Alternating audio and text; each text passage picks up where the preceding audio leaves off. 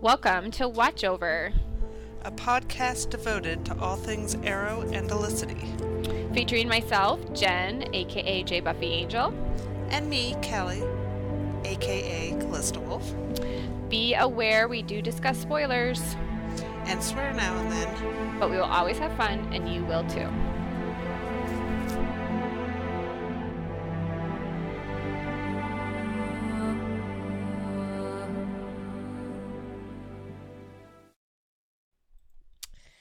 Are down to one more episode with Emily.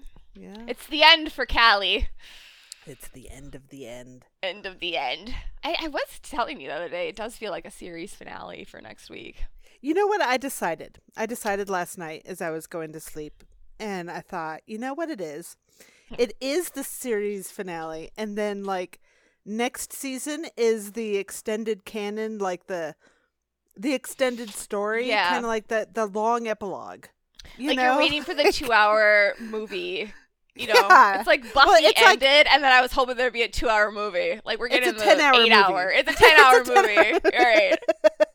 and that's what it is. You it's like you don't need That's how it. it feels to me. Right. You don't need it at all. Mm-mm. Like, but the, it's just like okay, if they're gonna do it, fine. I can peace out and be like, they're doing this extra thing that I'm like, nah. You'll be back for the last hour. You'll come back for the last hour. We'll see.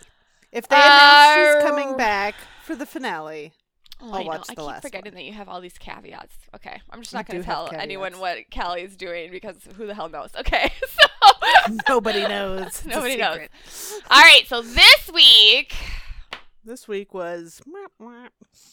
No, it's, Callie didn't. I know you again. We flipped. Callie didn't like it, and I did. well, it's not We that I didn't like it. last it's week. just. It's not even that I didn't like it. It's just that I, when it ended, I was like, nah, okay. You know, like, okay, on to the next. You know, I don't know. It was okay. It was fine. No problems. It was fine. they could have hugged her. That's all. Cal's real, real focused right now on the fact that Oliver didn't hug Felicity, and it's really bugging her. Well, it's just such a little thing. It's just a little. I know. Thing. I'm like, really? could could he? Have, but it's just it's such That's a gonna little be your thing. hill to die on. it might- it just might. It just might. okay, you have listen- at it, girl. It'd have been so easy just to like a little one-armed hug because his other arm was all like, Ugh, it hurt. But like a one-armed hug would not have been hard. That's all I'm saying. I remain true to the last. Oh, it's so funny to me when you enjoy. It's like it's really funny to me when my opinion is opposite of Yeah. fandom. Like, uh, It's really fun when you agree with fandom, and but when you don't, then fandom they doesn't like like you on you. anymore. Um, that was me like they're gonna week. eat your young kind of thing. It's like, okay, I'm sorry. It That's really why I- bothers people that I enjoyed last night's episode. Like, it really bothers some people. That's I'm why sorry. I super quick backed out of Twitter last week Uh, after I enjoyed the episode. Well, and like, you know, "No, it super okay, bothered bye." people that I didn't enjoy last week's episode. It's like pickling, guys. Just tell me what you want me to say. No, I. It, it was. I. As I was typing, I really love this. I knew. Ex- I knew. You did. I, You knew I you knew doing. that this was probably gonna piss off some people, but Yes. whatever. I'm just. I right now. I'm at the point where I love what I love. I Yeah, hate what I hate, and it's whatever. It's you fine. People can agree. People can to disagree. Yourself. Yeah. Well, yeah, I'm just my own nation right now. yeah, you Uh. My the reason why I, I, Kelly's Jen. like you, you really are. no, it's fine. Will you be marooned with me? Yeah, well, I'm on the neighboring island? island. Like, Okay, I'm, that's cool. I'm- It's like it's like you're on one side of the island and I'm on the other. Let's do that because it's like lost. like it's like where the others lived, and then like I'm where the crash So am I another? was. Can I be another? Can I be Juliet? You can be Okay. another. I'll be. Thank you. I'll be. I'll be Kate. Okay, cool. she has cute clothes.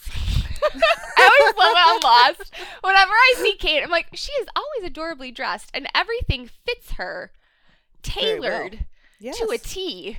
Isn't It's that it's isn't that a miracle in and of itself? Like. Juliet is occasionally in a shirt once in a while that you're like, okay, that doesn't fit her. But like Kate is just it's everything is proportioned perfectly to her frame. Well, and her little lowrider jeans are always like perfectly like Like low ride, like it shows the hip bone perfectly, but not too much. She doesn't show Yeah, crack. you she don't you get hip bone but no crack. Right, it's perfectly sexy.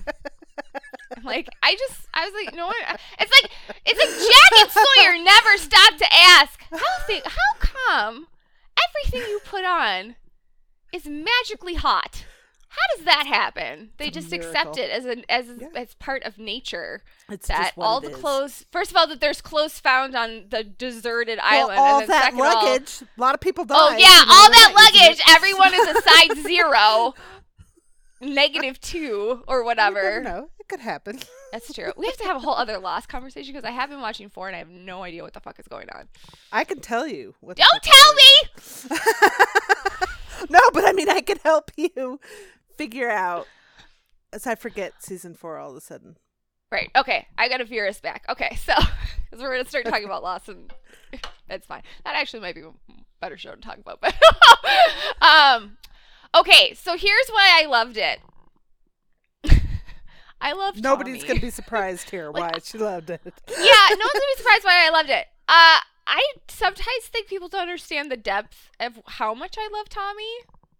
Like I love Tommy a lot. I love Tommy a lot too. like a lot. I'm not joking around when I say I want them to bring him back. I'm not joking Mm-hmm. around when I say I wish the show for the last six years was Tommy, heroine, Oliver.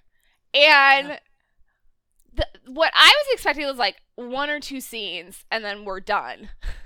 But we got the whole episode of Oliver and Tommy arguing about Oliver's existential morality crisis. right? Okay, I love that shit. I know that was like tailor made for you. I was like, okay, I'm in. I'm 100% in. That was it. I, you know, and I understand there wasn't a lot of Felicity and Felicity scenes, and I get it. Sure, that's annoying. Uh, it doesn't. I- don't remember a lot of times.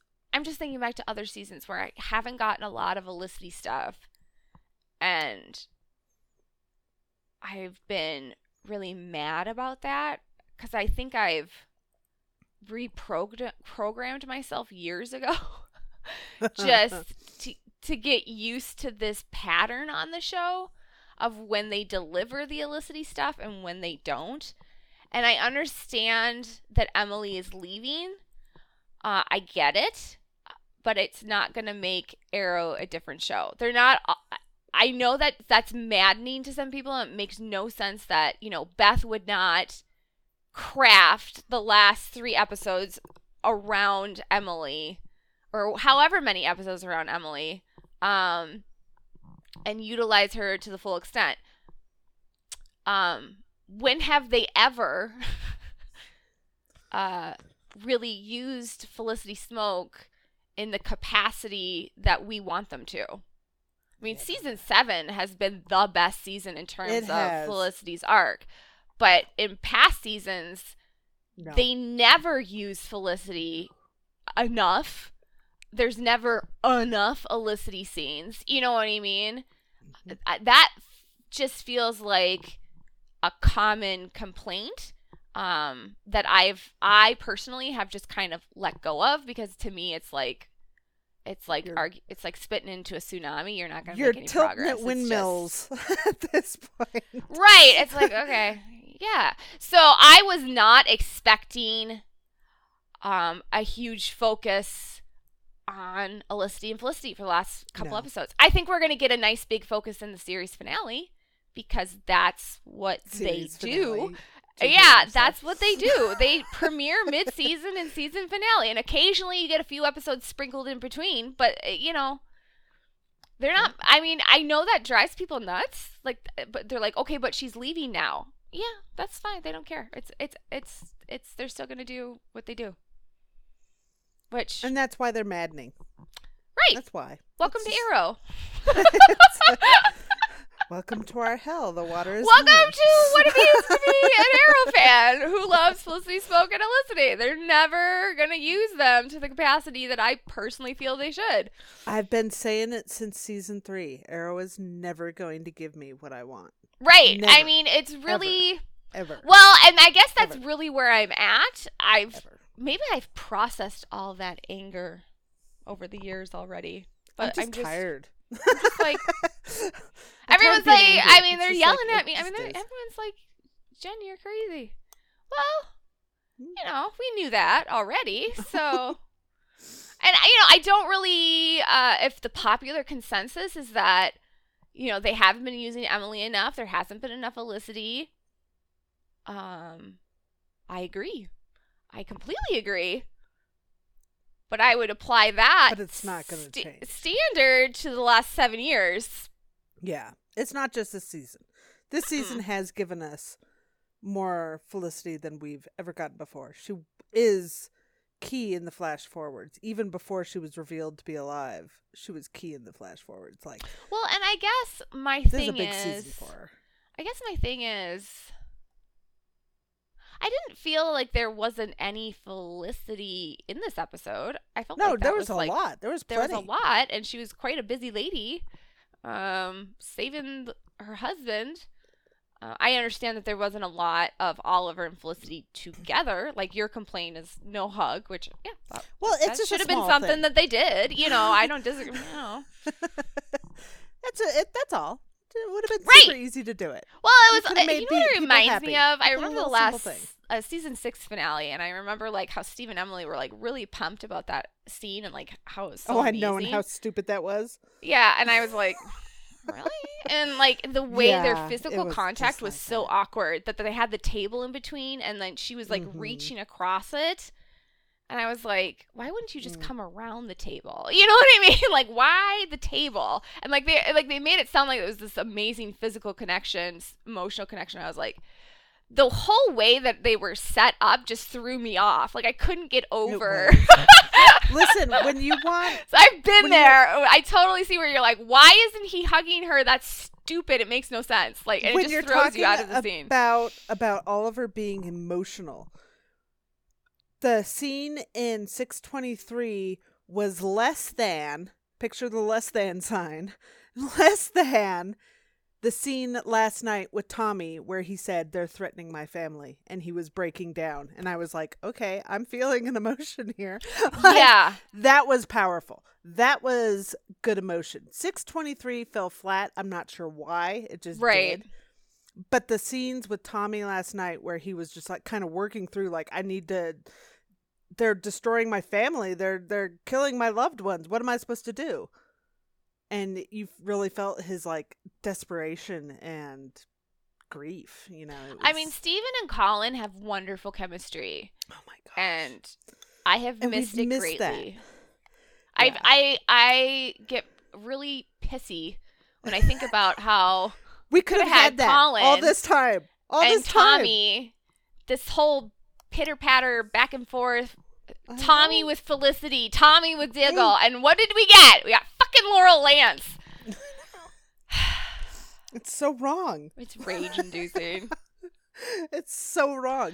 So Well- that's one thing that I thought last night was done well was the Tommy and Oliver scenes were just well, yeah, I mean, I'm sorry. That was it. I was that. I, am I supposed to be talking? I mean, here's my thing. I, everyone's like, Dinah was horrible, and I was like, uh huh. But Tommy Are was you amazing. expecting or any it's like, different from there wasn't Dinah? a li- right. It was like, uh, first of all, I was like, uh, that's like saying there's paint on the walls. Like that. That is Dinah's existence on this show to be annoying or to irritate the shit out of me or to have a personality. She's like the new I don't know what it is with this show. What is it with this show and canaries? Like they can't come up with a personality for these characters and stick to it week after week. Could we just pick one?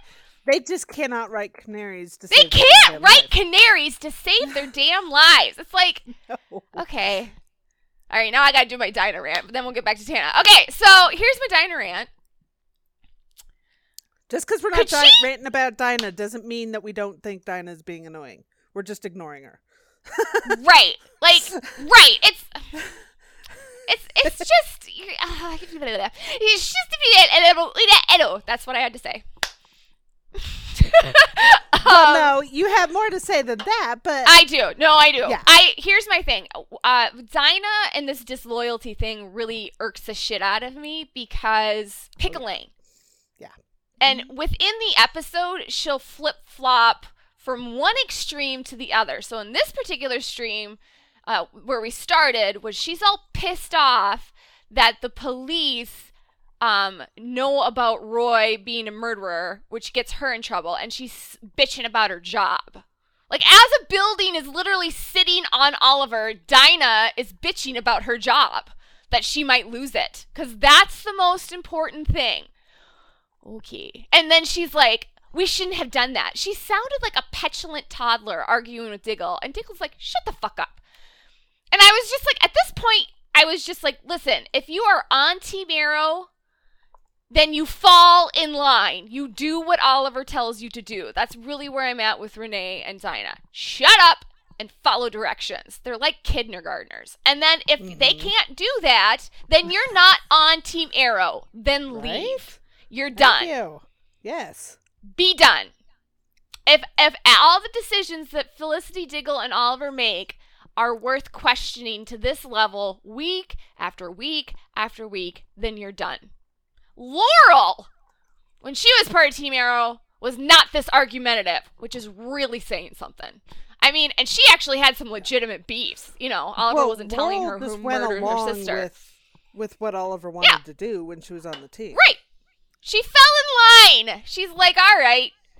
I'm like, yeah, just shut up. No one cares about your secondary opinions. Nobody cares, Dinah. Nobody cares. Okay, so she does all of this in front of Roy, Felicity's firstborn son. And He's like, wow. Roy's like, I suck. And listen, I, you know, Roy's my son. I love my Roy unconditionally. But he did a boo boo not telling them about You're wildly pretend- problematic, and like 80% of this is your fault because you did Pretty not much. tell Oliver, hey, buddy, just so you know, I have homicidal tendencies. just, just a little thing. Would have been good to know Working before on going into the field. Yeah, all. looking into medication for it. Maybe there's a who's a what's it that I can go Maybe see. he could have had a buddy with him. Last right, night. like I need sure to that harness the chi. rails. I haven't quite decided how I'm going to handle it. the buddy. But- Bottom line, I have a tendency to kill people because I'm bloodlusty. And Oliver would have been like, listen, man, I still love you. We can work around that. We'll have Buddy a bu- like Kelly said, let's do a buddy system. stick you with Diggle. I'll stick you with Yes! me. It's good. It's good. perfect. And we just tell you, no, you sit on the chair and you wait. You just wait. We'll just he'll, it's like he's dressing. He just he like makes it look pretty in the fight scenes. Nope. Don't fight. You just sit there in your red hood Looking pretty. looking pretty. That's all we need from you, Roy. But so no, yeah, he didn't do I'm not disagreeing with Dinah. That's like this is all Roy's fault a lot, but it it. But again, you're either on the team or you're not. If you're on the team, then you you made the decision. back We're team. backing up Roy, and that's the end of it. And that's where Oliver's at, and Oliver's Right. right. And Diggle So- too, because you know Roy sacrifices I don't know entire life so Oliver could continue being Right. the arrow. Yeah. So then Roy, in his infinite wisdom and problem solving, whatever, decides to get suicidal because there's some gas thing and they have to turn on a generator. It's stupid. Just roll with it. And he decides, I'm going to go do this. And Dinah's like, No, you'll die. You can't. And he's like, Well, you pretty much just told me that you want me dead or at least in prison. Basically, you want me in prison. So I'm going to go, like, die a hero and then you don't got to worry about me. And then you can, like, tell the police that, hey, it's the dead guy in the red hood that did everything wrong. And I'll be dead and all your problems are solved. And she's like sobbing. She's literally sobbing as he goes into the fumes. And I'm like, you were Really? going to Now sell this guy out five minutes ago. Now and you now like you're him? like, now you're crying. Sorry, there's yelling. Now you're crying. We're crying. Unbelievable. Like, Well, and because all of a sudden her eyes were open to how noble and brave and Oh, he's honorable really that, a good that Roy person. really was. Like- I didn't know that. Well, you know what's funny? It's oh like Oh I wanna Oliver punch her in her and. Diggle and Felicity tell Dinah, "This is Roy. We love Roy. Roy is our boy. Roy is honorable. Roy, Roy is brave. Roy always does the most amazing. He's self-sacrificing. We love Roy." And Dinah's like, mm, "Not buying it." And it wasn't until she saw him do that she's like, "Oh my god, I should have listened to Oliver and Diggle He's loyal Felicity." and it's like, selfless and sacrificing. Oh my god, that's so. Oh, look at that. they tried Oh, to tell you you, want to punch her in her stupid face. Take your job and shove it. them. Just Listen. listen to them. Dinah in this god once. blessed police department. First of all, Why is that job the best job ever? Like, why she is why do you want to be captain of the stupidest police force to ever exist in the world? Why? Quentin bailed. Quentin bailed. He's like, "Fuck these guys. I'm gonna go work for Oliver Queen." Yeah, that's what Mhm. needs to happen because this the only person who can save the city is Oliver Queen. This police department will just not get behind that. The- He's fucking deputized, and they're still thinking he's a murderer. It's like, okay, fine. You know, honestly, they deserve to get picked off like Yeah. straggling young I by like predators. Is they just deserve die it. Yeah, I really, I was getting like the Rene's gonna die this episode. I feel like, oh, like, oh, maybe it's it'll gonna be happen next, next episode, But then what are they gonna do next year with present Rene? Well, Just show him in the maybe present? present Rene is not gonna Like be around. maybe he's just not in the future anymore after next. that could be. I mean, they could do that. They just it'd be kind I mean, of it's possible. It's not funny, It's but we'd be like, haha, but- you're in present day and you're gonna die. I'm evil. I'm gonna go right to hell. What is the matter with you? You need help. I'm so terrible. I hate the newbie so much that I'm terrible. I listen, Rene. I can deal with Rene because Rene pretty much does what he's supposed to do. Rene- Rene, shut up. And Rene's Yeah. all like, "How high?" Right. Rene has shut up. Like, if he could just zip it on the Emiko bullshit. Oh, she really he loves her of- family. Oh, Yeah. And Oliver's He- like, "Oh, does she?" that train last yeah, week. he was like, I'm so uh, done. okay, yeah, right. was like, I'm so done with you. And this Emiko loves her family. Oh, really, Roy? She's loyal? She's trying to put an arrow in my eye multiple times. We'll get to her, killed, too. killed our dad. Killed our dad. Killed her dad. I just love that she killed their dad. Is that wrong? Mm. It's like the only thing about Emiko that I'm like, that's amazing. Pretty goddamn tragic. I mean, it's just such a mind fuck. Like when you think about it, you're like, oh, well, she could have saved them. And she literally sent her brother to a living hell, but it made him into a person that can stop her. But how is he? She did not do it? anticipate that. She He can't kill her because Tommy said he can't. Tommy, okay, now we gotta get back to Tommy. Okay, so I've yelled about Dinah. Okay, so me being irritated with Dinah is the same thing as me being irritated with Laurel Lance. In a, and you know, there was, it's like Laurel existed while other things were happening on the show that I loved, and it didn't make me hate the episode. So Dinah existing as the pain in the ass, um, flip flopping personality person that she is just feels like par for the course with this show and it's like saying Oliver shoots arrows. Yep. It's just the show. That's what they do. She's annoying. I don't know. And it's uh, I feel like the writers have a canary disease.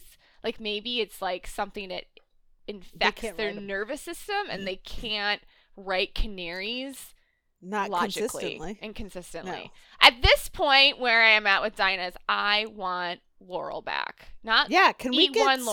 Siren? I want? Siren back. I'm just gonna call her Siren, even though she's not really Black Siren anymore because it gets too confusing.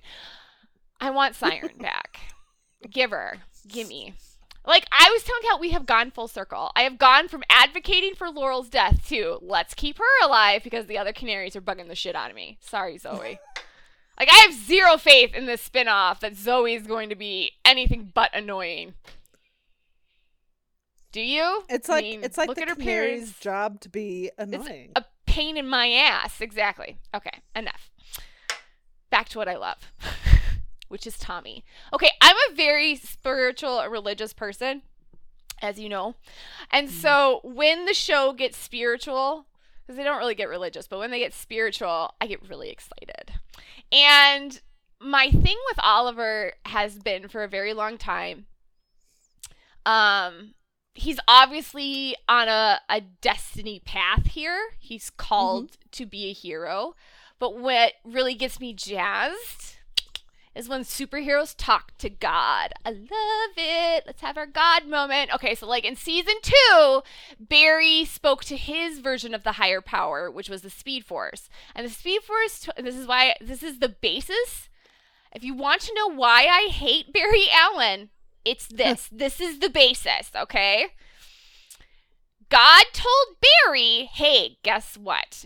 I gave you superpowers. And like he really just did the whole with great power comes great responsibility thing. Um, Stan Lee really nailed that. You can just pretty much take that little Spider Man quote and apply it everywhere. Um, so the Speed Force said to Barry, I gave you superpowers. You get to run fast and you but that does not make you God. You don't get to change timelines. You don't get to decide who lives and who dies because Barry's very much struggling with the death of his mother. So, what the Speed Force, aka God, said to Barry was, You will have the power to do great good, but it's not going to stop uh, your suffering. And suffering is a part of life. Okay? Doesn't make it just because you're you're a superhero doesn't mean that you get to skip over the suffering of life like everybody else. People are going to die because I decide that they're going to die and you need to accept that. And literally Barry is talking to God. Like he has a he has a face to face, all right? And Barry's like, "Okay, he mourns his mother. There's a great scene where he's at uh, Nora's grave and he seems to come cuz we have to remember Barry's whole thing is like he wants to change the timeline and go back in past and save his mom.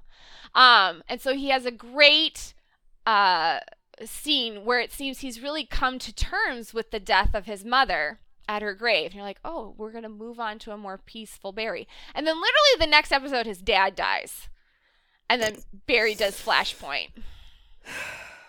I'm like, he literally had God say to him, people are going to die. You can't change the timeline just because people you love die. And what does Barry do? Change the timeline. Timeline. That's why I hate Barry Allen because not everybody. Because this happened in season two for Barry. What season are we in for Oliver? Season seven. I was like, not everybody gets to talk to God, Barry. You literally had God tell you, don't do this shit, and you just blew him off. This is the basis of my hatred Barry for Barry knew Allen. better than God. Right. He thinks he's God. That's why I don't like him as a hero. And I don't feel like he's moved on from that basis that much. I don't think he's learned from it all that much. Because he always says, I can't change the timeline. And then what does he do? Changes the timeline. timeline. Um, okay, so Oliver is getting his God moment, but instead of it being this arbitrary speed force, you know, the power of arrows is speaking to you, he we have Angel Tommy.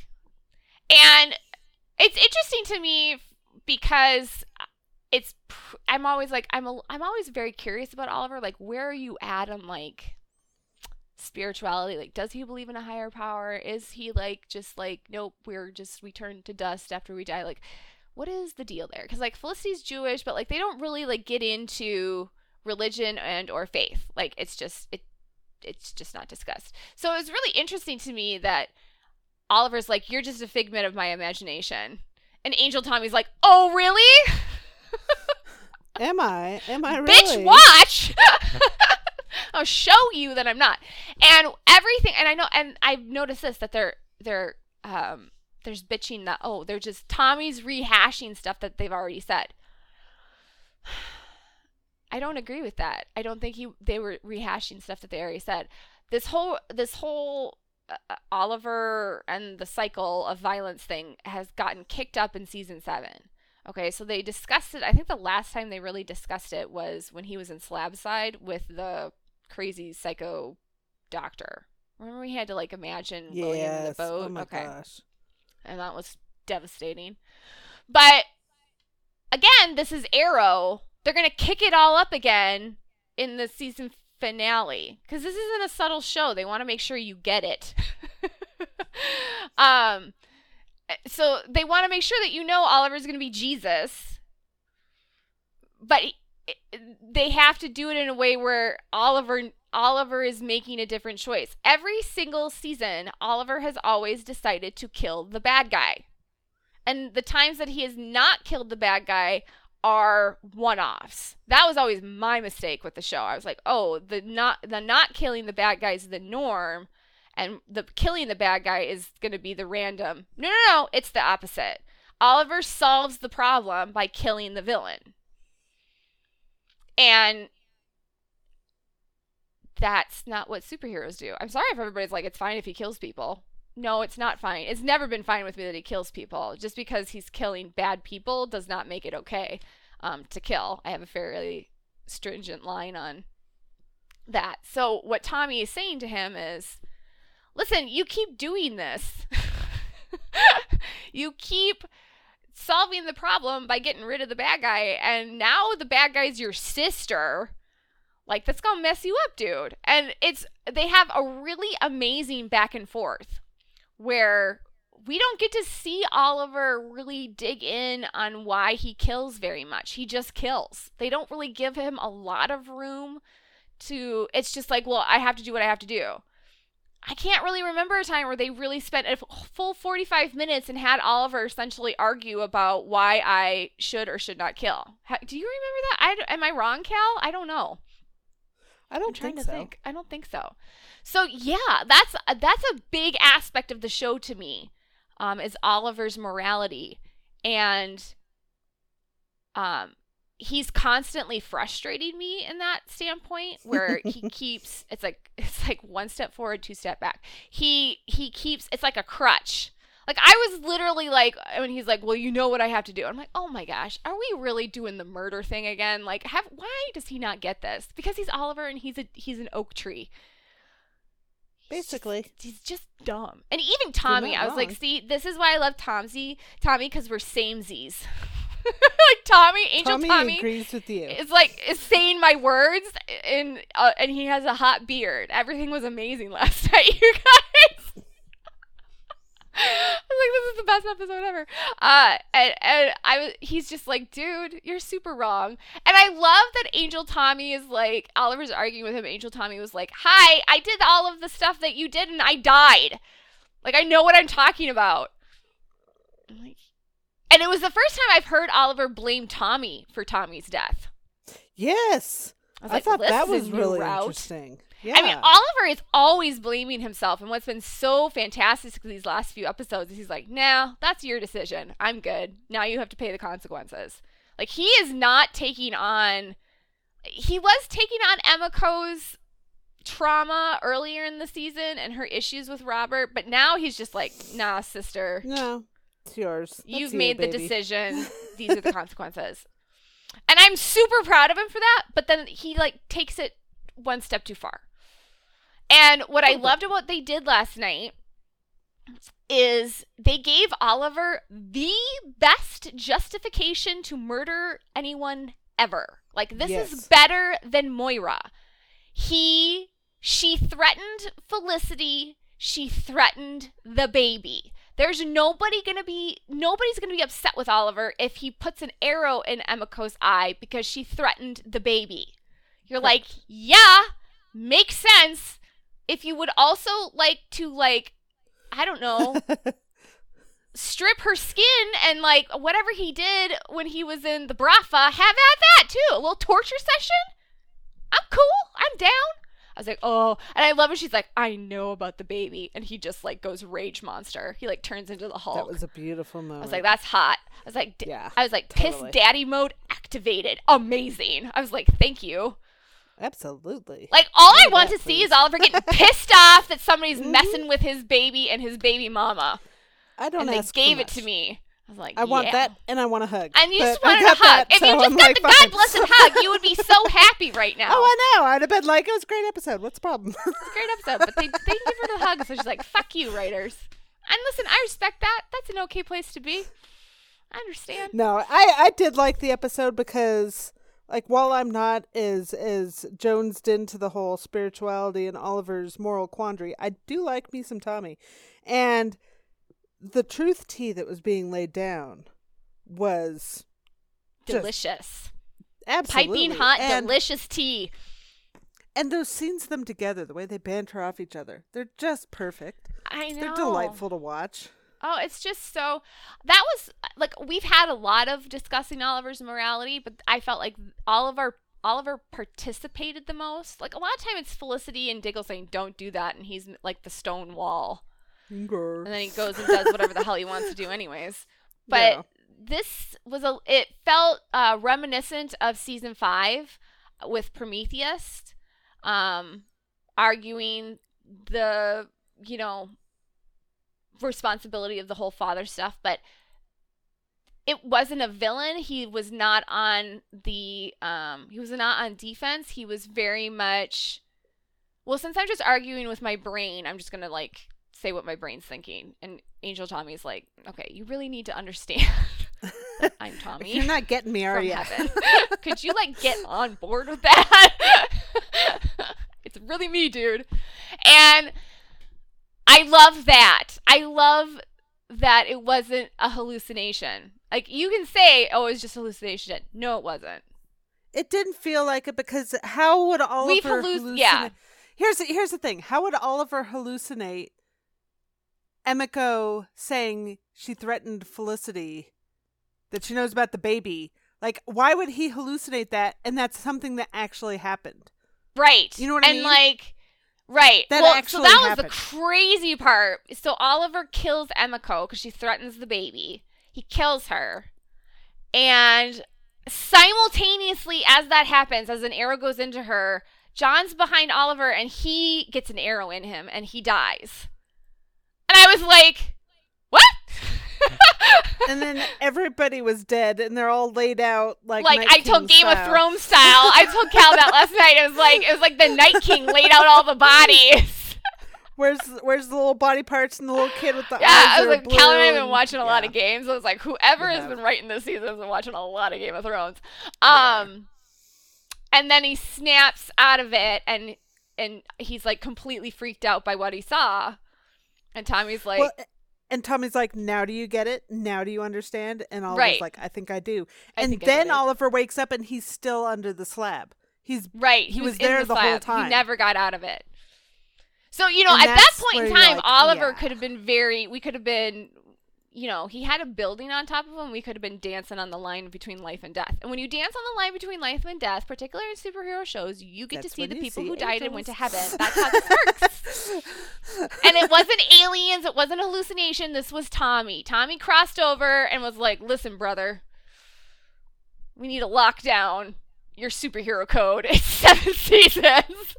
Enough of this bullshit."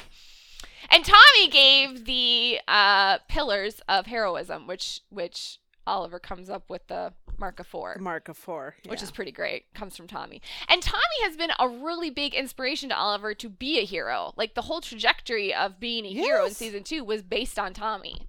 so it was a nice callback into It was a that. nice callback. And everyone, people are like, oh, they're rehashing this. We've already done all this. I don't know if you people have watched when shows are coming to an end, but they rehash shit a lot. They do Oh, yeah. a lot of callbacks. They remind you of the Where- tent poles right. of the whole show. and where we started and this is Mhm. like that's going to happen a lot and they're really digging down on this Oliver kill this Oliver killing thing because that's how the show has always defined his morality. And they're not going to drop it until he's done. So now he has a different appreciation and here's the deal cuz people got pissed me about this.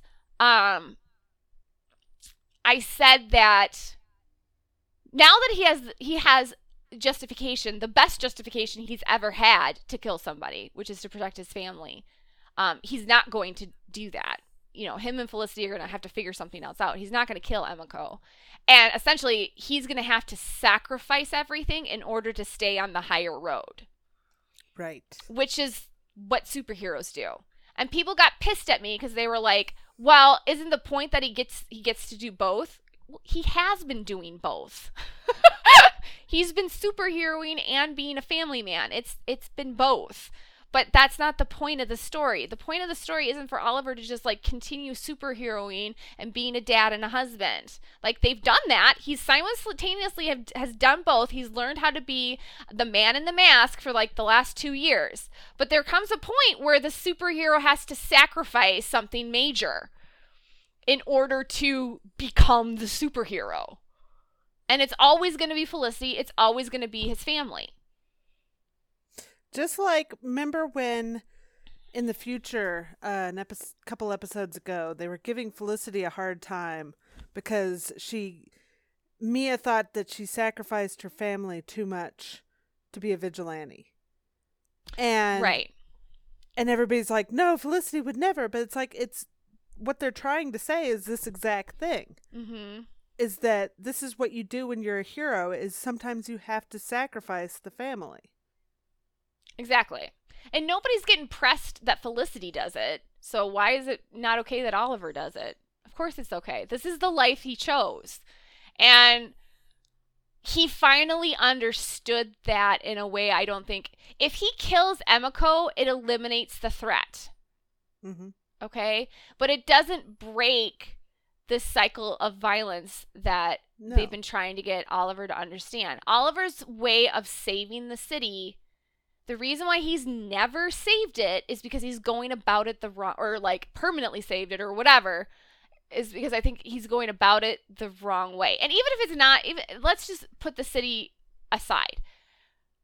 They're trying to tell him the reasons why he kills are not the best parts of himself. He kills out of fear, out of anger, out of retribution. Right. And that's what you saw last night with Right. Emiko saying, I know about your baby. Right. So if he kills Emiko, it's That out of anger. fear. And Tommy, what Tommy is saying to him, I have is challenging him. Like if you you need to operate the best part of yourself, which is your selflessness, which is your whatever loyalty, you know, and solve the problem coming at it from that direction. Because that direction is not going to strip you of your soul. What Arrow is trying to say is yes, Oliver is always justified when he kills someone. And sometimes that does feel like it's the only answer.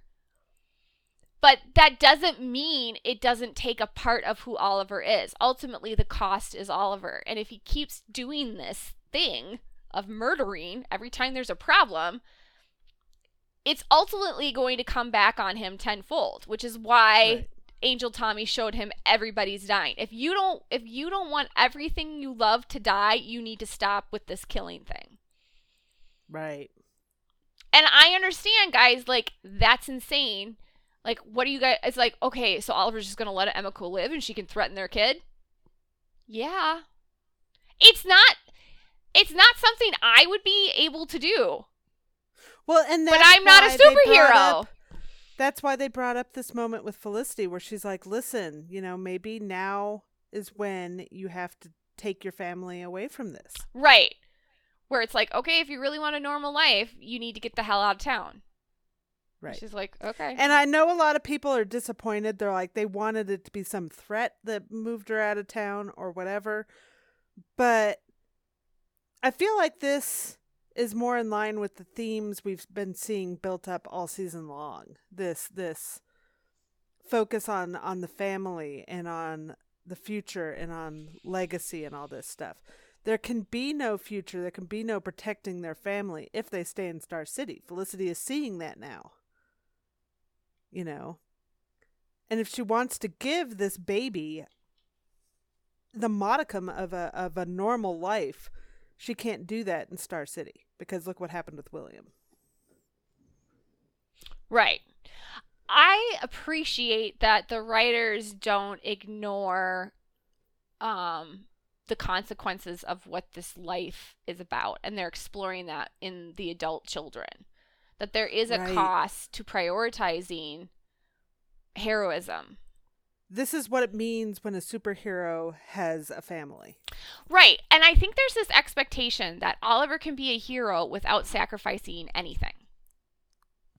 Not true. And here's the thing. In a perfect not- world, maybe. Right, but maybe. it's not a perfect world. I mean, eh, you know, maybe, but see, to me, it's kind of like if you're a police officer or you're a fireman, you go into dangerous situations all the time. Okay? And part of that is you it's not a death wish, you don't want to die, but you also accept that that might be the price you're going to have to pay. And that requires a strength of character I do not have. Right. I am This isn't for selfishly motivated. I'm not going to go help people who might kill me and basically I might not come home to my family. No, no. I'm good. You know. So when I look at those people who are doing that, I'm like, yeah, that's heroism. Because regardless of whether or not they actually have to sacrifice their life, that's on the table, which makes them a hero, but they are sacrificing something for it. Like And their their families families have to have to, ride live that- with it. Right. Yeah. They have to live with that every day. That every time mom or dad leaves the house, they might not come back. Like I don't know how you live like that, but that's what the, how they live. Okay. So this concept that Oliver can be a hero, he can raise his kids, he can wear the hood. What air what the writers are saying is there's no sacrifice in that. That's like saying Oliver's working an 8 to 5 job. you know, and he comes home and he has dinner and that's what everybody wants to happen. But the show is saying no because then there's no sacrifice and then he's not a hero if there's nothing he's sacrificing. So they're pushing this whole Oliver has to sacrifice his happiness in order to be what he's destined to become thing. In my mind. Well, and here's and I'll take this this all a little bit step further, and this is why I feel like the fandom has a hard time connecting to this because I think it's natural that when you're watching a show and you get invested in characters and a ship, you try to to relate yourself to that character or that ship. You know, what would I do in this situation? What would you know, as as a as a family, if this was my husband, if this was my wife, if this was my son, you know, what would what would I do? And they're trying to to make it equate, but it it, it isn't it isn't like uh, the relationship that you and I have with our husbands, Jen. You know, Mhm. it's it's completely different. And they're but they've been trying to tell us that it's completely different. hmm And I feel like sometimes that message isn't quite resonating with the fans very much. They expect Oliver and Felicity to react the, the way that they would in these situations. And they just don't because they're different. Their whole situation is different. They're different people. They have different priorities and different perspectives on this. And and being a hero isn't just like something that they turn on Monday through Friday 8 to 5. It's Right. 24/7. Right. It never stops. And, maybe they didn't even realize that in the beginning. Like they thought I- they would I get don't to think some they did. point. That there would be some end line here. And maybe, you know, you have Save the City, I think is the title of next week's episode. So I'm very curious on how they're gonna Yeah, what's that about? well, how's I feel like I want to say that's more about the future than Could the be. present because it doesn't feel saved in the present, does it? no, I'm like, really? I, this is a really good. This is because someone that got cantankerous about my tweet. So here was my tweet. Somebody got cantankerous on Twitter. I know. What? What the man? What? That Okay, so never. Emiko. Do it was the line. Do it, kill me. And Oliver says no. And so I replied. I said, and he has to sacrifice everything to hold on to that higher path. This is what a superhero looks like. So Soph, Sophia seventy four seventy, responded by saying, I thought the point was for Oliver to learn that he can have both, be a hero, have a family, and live in the light. How it's looking right now, the Oliver season three was right. It's the life he can't have. I so fundamentally disagree with this response to like the core of my bone marrow because I understand why somebody would say. I it, understand but why they would say that, but so the first part of it I would say is no. Oliver is season 3 was about Oliver rejecting one side of himself. He either Yeah. thought he had to be the the mask or the man. So beginning of the season he decides I'm just going to be the mask. At the end of the season he decides I'm going to be the man. Okay? He doesn't try to combine both. All right? He tries to piece out on one side of himself, okay? Right. which is not the point.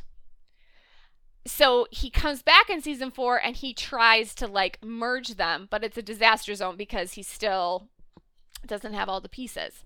But he did get it together, and Oliver has been living as the man and the mask for the last, I feel comfortable in saying, two years. Okay? But of course, this he's already living the life he thought he couldn't have. This is where I disagree with fandom. They think that there's something that Oliver's going to get here that he doesn't already have. Other than Oliver's retired, Oliver's living his happy ending with Felicity right mm-hmm. now. And he's being Okay. a hero. And he's Yeah. being a hero. It's all happening. It's the problem isn't isn't what Oliver is, which that was the problem in season 3 Mm-hmm. Oliver's frame of mind about it was what the problem in season three is. The problem now has nothing to do with Oliver himself. right. It has to do with the the the realities of this life that they lead, Right. bleeding into the the the safety of their To home. the reality of the happy ending. Right. And because he is a fully formed superhero, because he has accepted both sides of himself, he's equipped to handle these problems now, but it mm-hmm. requires that he's going to have to sacrifice the happy ending. Right. That's a large part of what being a superhero is. And however they exit Oliver out on at the end of season 7, he goes off and pretty much goes off to save the universe. Okay? And here's the thing: it's not like we're saying he has to sacrifice it and then it's gone forever Right, and this no. is the end of his Right, life. right. You know. His his calling, his destiny has not been fulfilled. Right. Okay? That's why God is talking to him. Okay? God is saying to Oliver, You are so close to being what I need you to be to fulfill who, the call that I've put inside of you Mhm. to answer that call. You are so close, but you keep fucking it up. I really need you to stop murdering people. Could you please, for the love of God, stop killing people? And then we can, I can send you off into what you need to do. And then once Right. you do all that, you get to come back home. Right. Now, maybe if Emily Bett Rickards was leaving, that would, if she was not leaving, that would change. The sacrifice would be different. But right now, this is the sacrifice. He's going to But there would still be a sacrifice, and it wouldn't be be, any more pleasant for us, the fans. Exactly. If So she was. the beauty of this is this is not Oliver rejecting one side of himself. This is not Oliver rejecting the happy ending. This is not Oliver saying, I can't have this. This is Oliver almost fully embracing it and like this is what has made me who I am. I'm going to hold on to that. I'm going to I'm going to scoop up all the best parts of my life and hold it close and make decisions based off of that. Instead of making decisions based off trauma and fear and anger, I'm going to make a decision based off love and selflessness and loyalty. Yeah. And is there a is there an aspect of danger in that for his family? Yes, that's what's selfless about it. There's there's no people want Oliver to sacrifice without having any consequences. Then it's not a sacrifice. you know? It's like it doesn't that's not how it works. That's why I'm not superheroing. I'm not I'm not walking around saying I'm fully prepared to sacrifice my life and my my my my actual life and the life I've built with my husband. No, I'm very good sitting in my house watching Oliver Queen do it. but I'm not a hero. No kidding. And Yeah. they superheroes do things that are unfathomable to us. Their acts of heroism, you're like, wait, what are you doing? I mean, just go see Endgame and uh, Marvel Endgame, and you will understand what I'm talking about. It's like, what are you really? Shouldn't you? Because we are. We're self interest. We look in. You know, we're like, no, I would. From our standpoint, where we're sitting, is that's something I would never do. I would never Yeah, go off with a fucking money. we monitor. would never do it. We would Oliver never do it. Oliver would. and Felicity would do it because they're heroes. yeah. So I- am just like so like this conversation to me, and if people aren't getting it, then I'm sorry. The rehash is necessary. Bringing Tommy on and having Angel Tommy, you know, basically lay out word for word what Oliver needs to do is necessary. If people are thinking that this is somehow Oliver rejecting the life that he wants, No. quite the opposite. What what part of Oliver's reaction to all of this says that he wants to reject it anyway? Like who's who would even think that based on I mean, literally, uh, what we've what. Oliver's doing is trying to hold on to it with both hands. Correct. Correct. And that's what Tommy has that's what Tommy was saying. He's like, You are so afraid to lose what you thought you could never have that now you are the choices you're making are what going to guarantee that you lose it. You need to do something different. You have Correct. to stand on the ledge and Yes. trust in Yes. God, essentially. Yes. That's the point. That's why Angel Tommy came to Oliver. No, I'm not a figment of your imagination. There is a point to this. There is a higher power. Not every decision that you make is going to cost you your loved ones. They're not all going to die.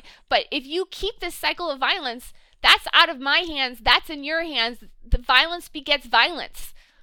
Mm-hmm. Then they're going to die. But what they're asking Oliver to be is be a shining example. Be more than what the rest of us can be, and that will invoke change.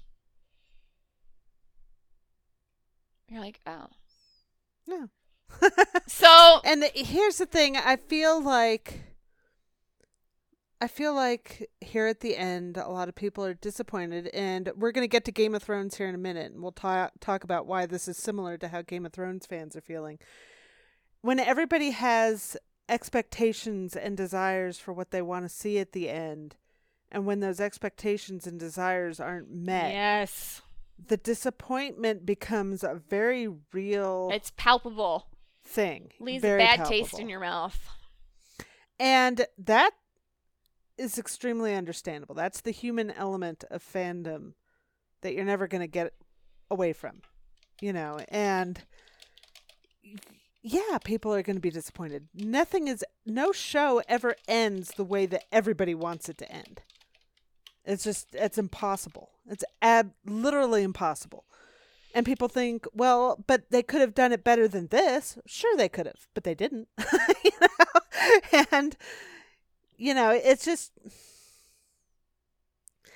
at some point, as fans, you have to let go and realize you're not in control of this.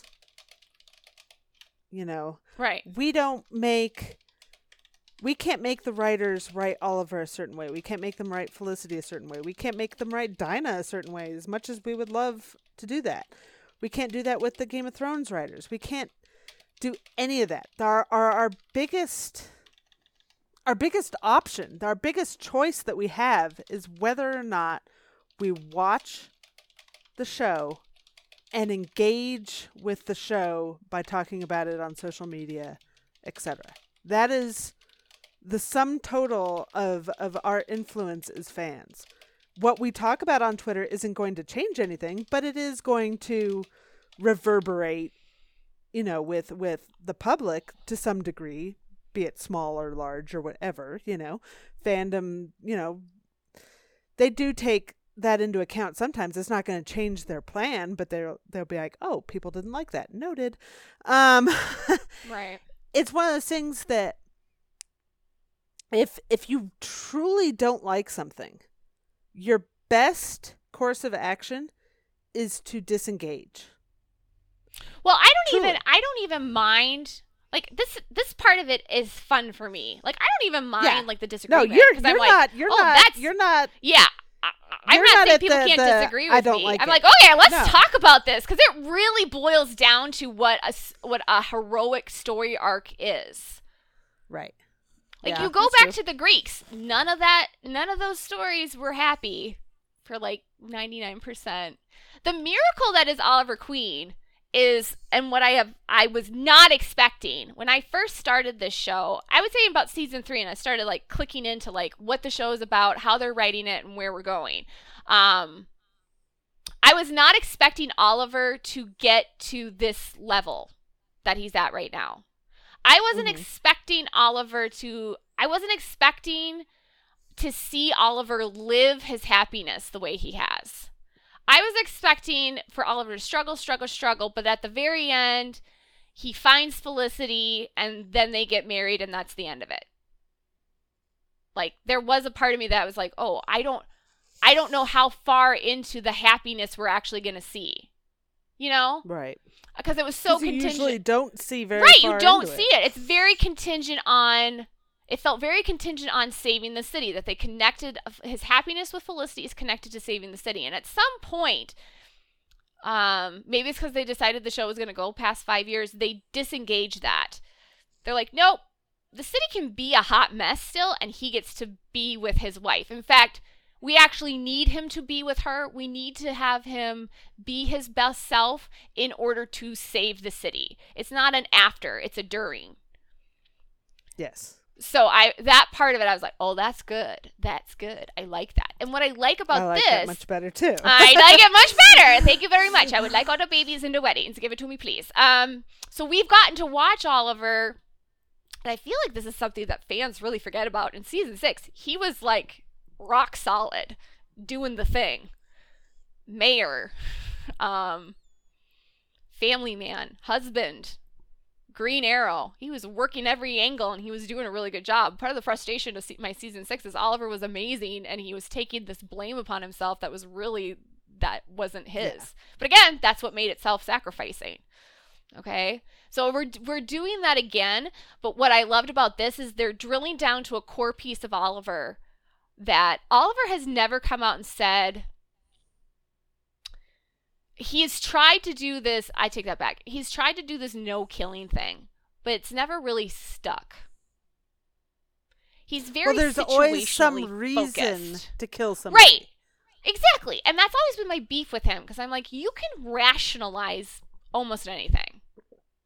That's what he does. He rationalizes why it's okay. That's what he's doing with emiko. Well you know she's she tried to kill me and there's only one way and tommy angel tommy is like dude just like enough already.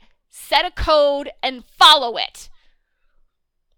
And that that setting of the code is very difficult to adhere to. And i have a feeling that when he sets this to a code it's kind of like he's like a fully baked hero and then he'll be ready to go off with the monitor and save the universe. Because the monitor's looking for somebody who's uh this who's a step above you know what i mean it's a cut Right. above everybody else and he's never been able to find that hero who represents everything Which is a delightful contrast to all the w- awful things people said about Right. him in the crossover this year. Right. So they're all bitching about Oliver in the crossover and how h- a horrible human being is, and the monitor's like, mm, "No, this is my guy." So there's a reason for that, and they're gonna show that it's gonna happen on Oliver's show. Him being the savior, and I was not expecting um that piece of it. That that that you know that was a part of it. I was like, oh yeah, you know for him to get the happiness with Felicity and then he has to that like forms him and then he has to sacrifice it. It's like Mhm. I was like that's good. I I was I was always thinking of this as like okay, we're to wrap it up and these will always be this will be the end point. But it's not. They've made it incorporated into a key piece of what has made him into a superhero. And that's what we're like listen guys,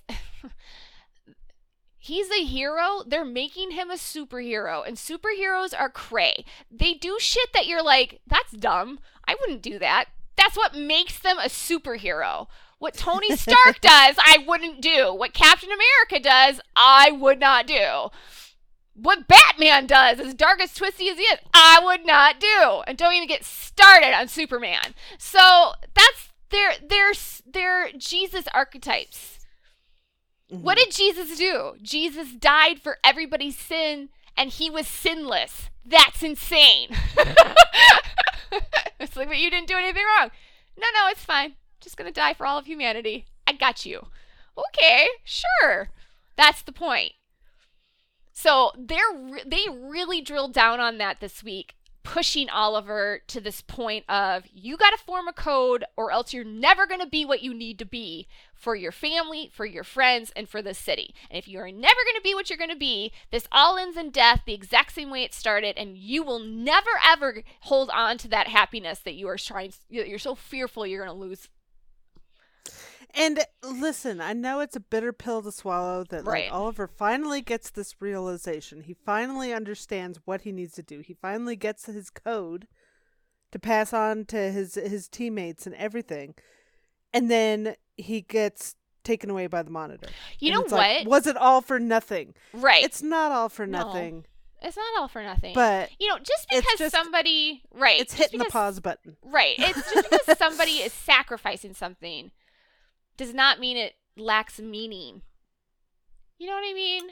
Yeah. I have a very specific view on suffering, guys, and it's a difficult concept for people to grasp a lot because I see um I see the potential for good things in suffering, which I know people are like, "What? That's crazy. Suffering is suffering. There's no meaning to it." I actually think it's probably the way we learn about life the most. It's it, that it's suffering is the most transformative um part that almost feels like a good seg to talking about Game of Thrones. We're- we're going to talk about game of thrones.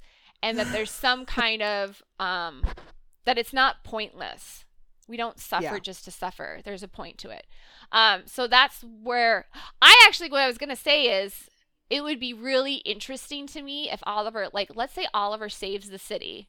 Let's just say that happens and he and felicity go off to the love cabin.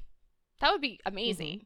And then the monitor shows up and oliver has to sit because mm-hmm. he's got to do the bigger thing. I don't think we're going to get like that perfect of a cap off in present day where everything's cool because it feels like because then the whole vigilante thing with Mia where she's Because like otherwise, why watch season eight at all? right exactly. Exactly so Yeah. but I was like oh that would have been interesting so the reason why everything goes to hell in Star City is because Oliver's gone and we're gonna get all the answers on that I think And because Elena is a rat. and Elena's a rat, and I we were right about her. She's a stinker, not to be trusted. Her short haircut know, though was like, wow. Of all the drastic hair changes, she I was like it. the most drastic. I, was like, oh yeah. looked good Lena's on had it rough. She's been on the she's been on the run. This is all her fault, but that's fine. The hair tells the story. It's all all her you need to fault, know. that's fine. like Dinah's bedraggled. You're like that. The hair tells the story. You got Laurel in the in the wig. Yeah, that's all you need to know. Rene and Dinah's hair tells the story of their life. does. Felicity comes out looking like a boss doing? with her beautiful mom haircut, and everyone else looks like shit. Before we move on to Game of Thrones, I want to talk about the flash forwards for just a hot second. Yes. Um, listen, I appreciate what they're trying to do with William by saying, you know, you guys abandoned me. Sure, I was fine with it five episodes ago, but now I'm mad again, you know, and, and all this stuff. Here's my thing I feel it's a little disingenuous for them to keep having William say, You just left me, you know, like it wasn't his choice to go with his grandparents I know this whole William like it thing. didn't kill Oliver and Felicity right to let that him he was go, let him have that at his choice. dad that he didn't want to live with him. It's like, what were you expecting? Well, and then he's like, "Why didn't Why didn't you contact me? Do we forget all the phone calls that Oliver left on the answering machine? All those times, like." They tried for a while. They stopped because of all this nonsense because they decided it was better for William to have his his his life, but they thought that that was William's choice. That William wanted to have a normal life. So they're like the best thing we can do for him since he wants a normal life is to let him have that normal life. And Felicity's like, I'm gonna keep an eye on him. And she did. So I felt like him continuing to be angry just felt a little disingenuous to me. Like, come on, William. Give me a break. Do you remember how you called your grandparents to come get you? Do you remember that part? Right. Because I remember that part. I know. It's fr- William frustrates me. I love William, adult William, but this whole this let's rewrite the whole let's rewrite all of what happened. So it makes it sound Yeah. like Oliver and Felicity abandoned him, which is completely Right. not what happened. I don't understand that. I don't. Not at all. I mean, I can get his beef where he's like, "Well, okay, Felicity, while you were living with Mia in the love cabin, why didn't you come and get me?" Okay, that Right. part of it I get. That part of it, we could drill down on that, but the, Right, he's not. but, he's like- just like, you just left me. it's like, no, well, you yeah, left them, if anything. And listen, William is what, 15? He's perfectly, or 14? He's like, this isn't like we're dealing with an amoeba here. Like he's a fully formed human being that can make He some can decisions and the have some ownership. Right. It's like, can we just like equally say you ditched them too? I want to, uh, on this point of sacrifice, where some people are like, this is all just more of the same. Oliver is constantly sacrificing. He's always Well, sacrificing. that He's is the already hero. show. And that's what I'm saying. Listen, the sacrificing is I not going to stop until the bitter end. If you're not okay with Oliver sacrificing, then you're not okay Why with have you been Arrow. watching This for seven like, years? Yeah, That's that's the show. right. There's never like going to be a point where right. There's never going to be a It's like point where Oliver stops sacrificing until the show ends. there's it's like being mad that there's death and battles and political intrigue on Game of Thrones. It's like, well, that's the show. Right. If you if you are getting to know well, Oliver's constantly sacrificing. The thing that people are really pissed about right now is this is like, you know, he has sacrificed Felicity in different ways. Okay? But I Mhm. think what's getting really hard for people right now is they have it. They have the happy ending.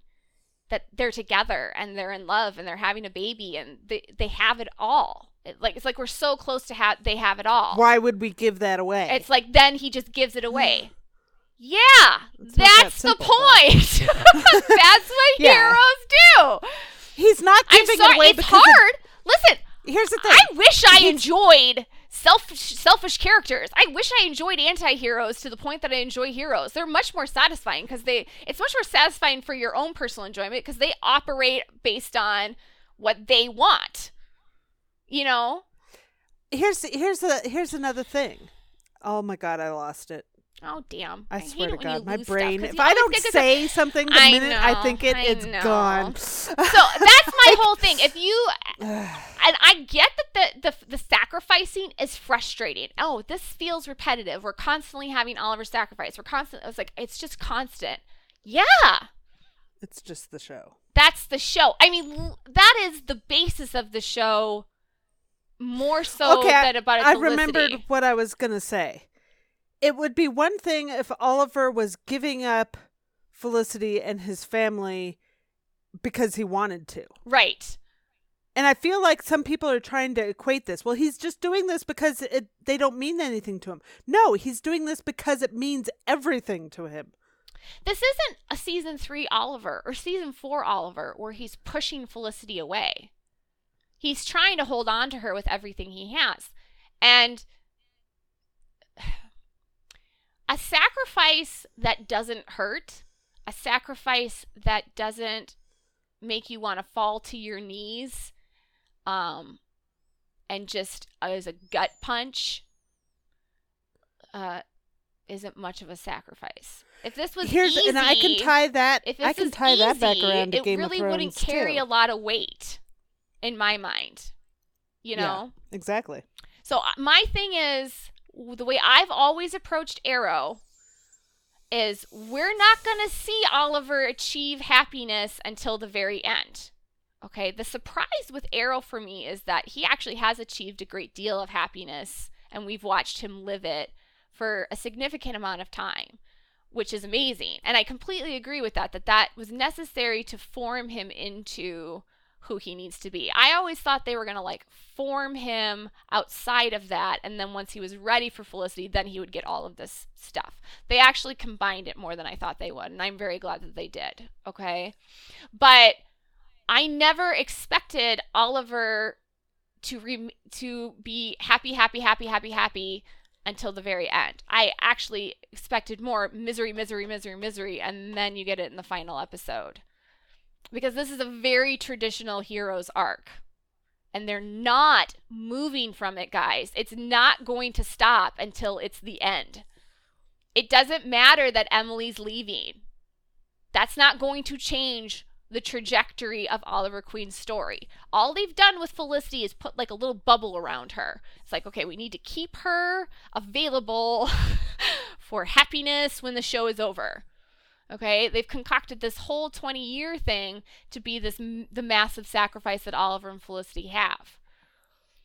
And then when he comes back from saving the universe and all that kind of stuff, then they he gets to return to the life that he's been fighting so hard to hold on to. But he's going to have fulfilled whatever his gr- hero greater power destiny is and he'll have deser- he'll have earned the retirement. You know?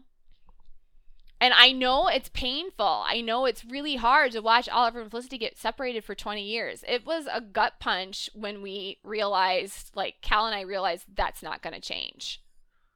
Like, they're not going to, like, bury Alan the timeline. We fought it. We fought it for months. Oh, we were just like we actually preferred there was no- Oliver dying and then they would resurrect him to this 20 years. And if you're not okay with the sacrificing, if you're like this is just punishing Oliver again and again, burying Kara and Barry are better heroes. They don't des- or sorry, Oliver's better hero than Barry and Kara. They don't deserve this. Yeah, that's what makes him superhero Jesus. That's why the monitor picked That's him why he and gets not Barry and picked Kara. and not Barry and Kara.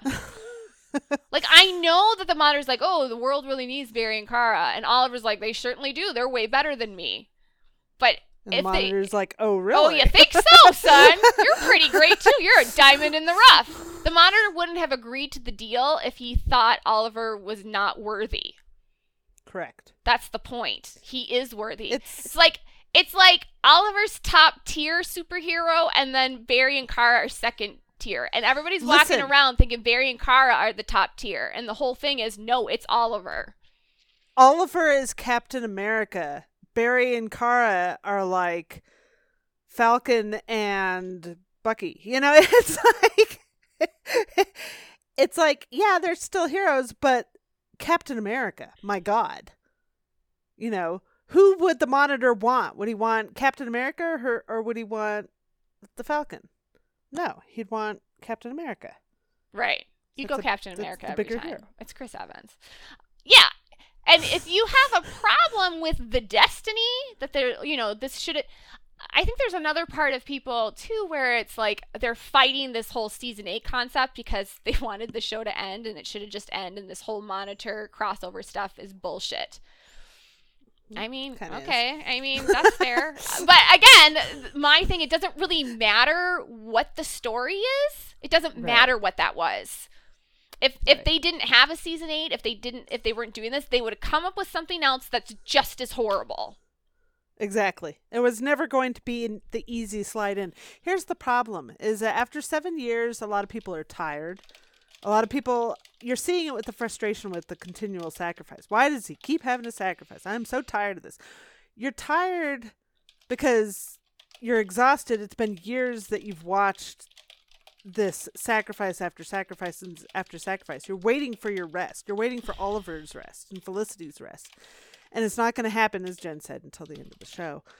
Um the thing is is a lot of this is steeped in fandom expectations in in this fan fiction belief of what Oliver and Felicity's life will look like after. And all those expectations are being obliterated. And nobody wants to let those hopes and expectations and dreams and fan fictions go. They want to be like, no, that was the better story. Why didn't we just do that? But they didn't. That wasn't that wasn't what the writers chose. That's not you know, maybe it would have been a better story, maybe it wouldn't have. I don't know, but at some point you have to sit there and say, you know what? I didn't write this show. This isn't my show to write.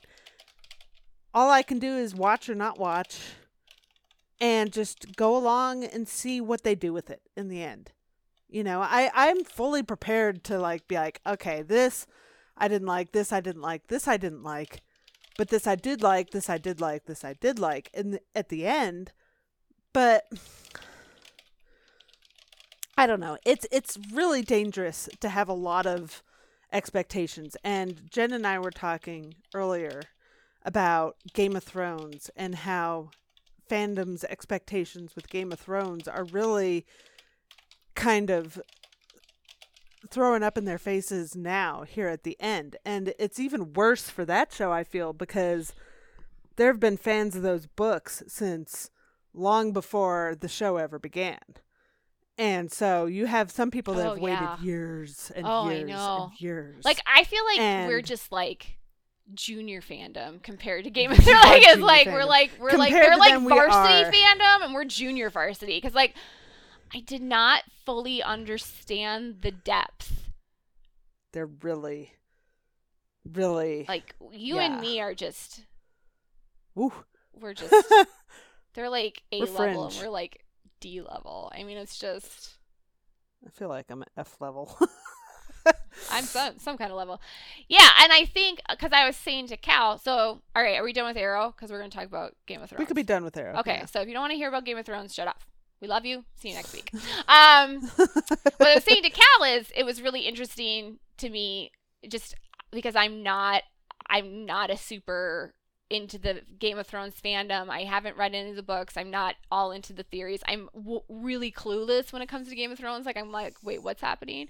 Um, I barely remember the characters' names. I've made up my own names for them because it's easier that way. so I I have been enjoying I didn't love this week's episode, but I love last week's. And like there's a lot of anger about I was surprised about last week's because of the way things went down. It seems like people were expecting the Night King to be um like that that was the battle that was going to happen at the end. There was going to be a different way that Arya kills or that he would be killed. There was like all this stuff, the whole battle itself. And I agree, like a lot of their points, um, I, I agree with. Like I thought it sucked because we couldn't see stuff. You know, uh, Dany and Jon acted ridiculously stupid. Like, okay, we're sending the Dothraki horde in. What was the point of that? The whole st- everybody was just acting stupid so Arya could kill him. It was pretty much just like why why is the Night King showing his face at all? Like like the fans were so great at just pinpointing all the stupidity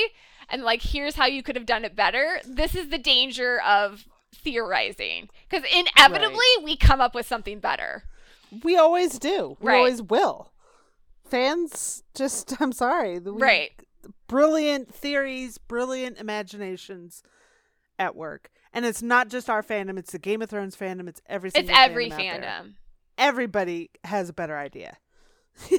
And we should just- probably just write the show. Here's the thing. I liked a lot of this last episode. I get what they're doing. Yeah. Somebody um cuz I kind of been you know, since I was like, okay, Twitter's going to be a little bit too much for me as we go into the end of Arrow. So I'm going to piece out of that and distract myself with other things. And one of the things I've distracted myself with is a Game of Thrones uh, fan forum specifically for for Jaime and Brienne. Because we all we all saw what was go- coming. We all saw that coming. And so I I even saw that coming even if I didn't know any specific thing. I was like I feel like there's a building tension between these two characters. So I'm going to go seek out the other fans of these two characters and see what they're saying about it. And Mm-hmm. lo and behold, they thought the same thing I did. Big shock.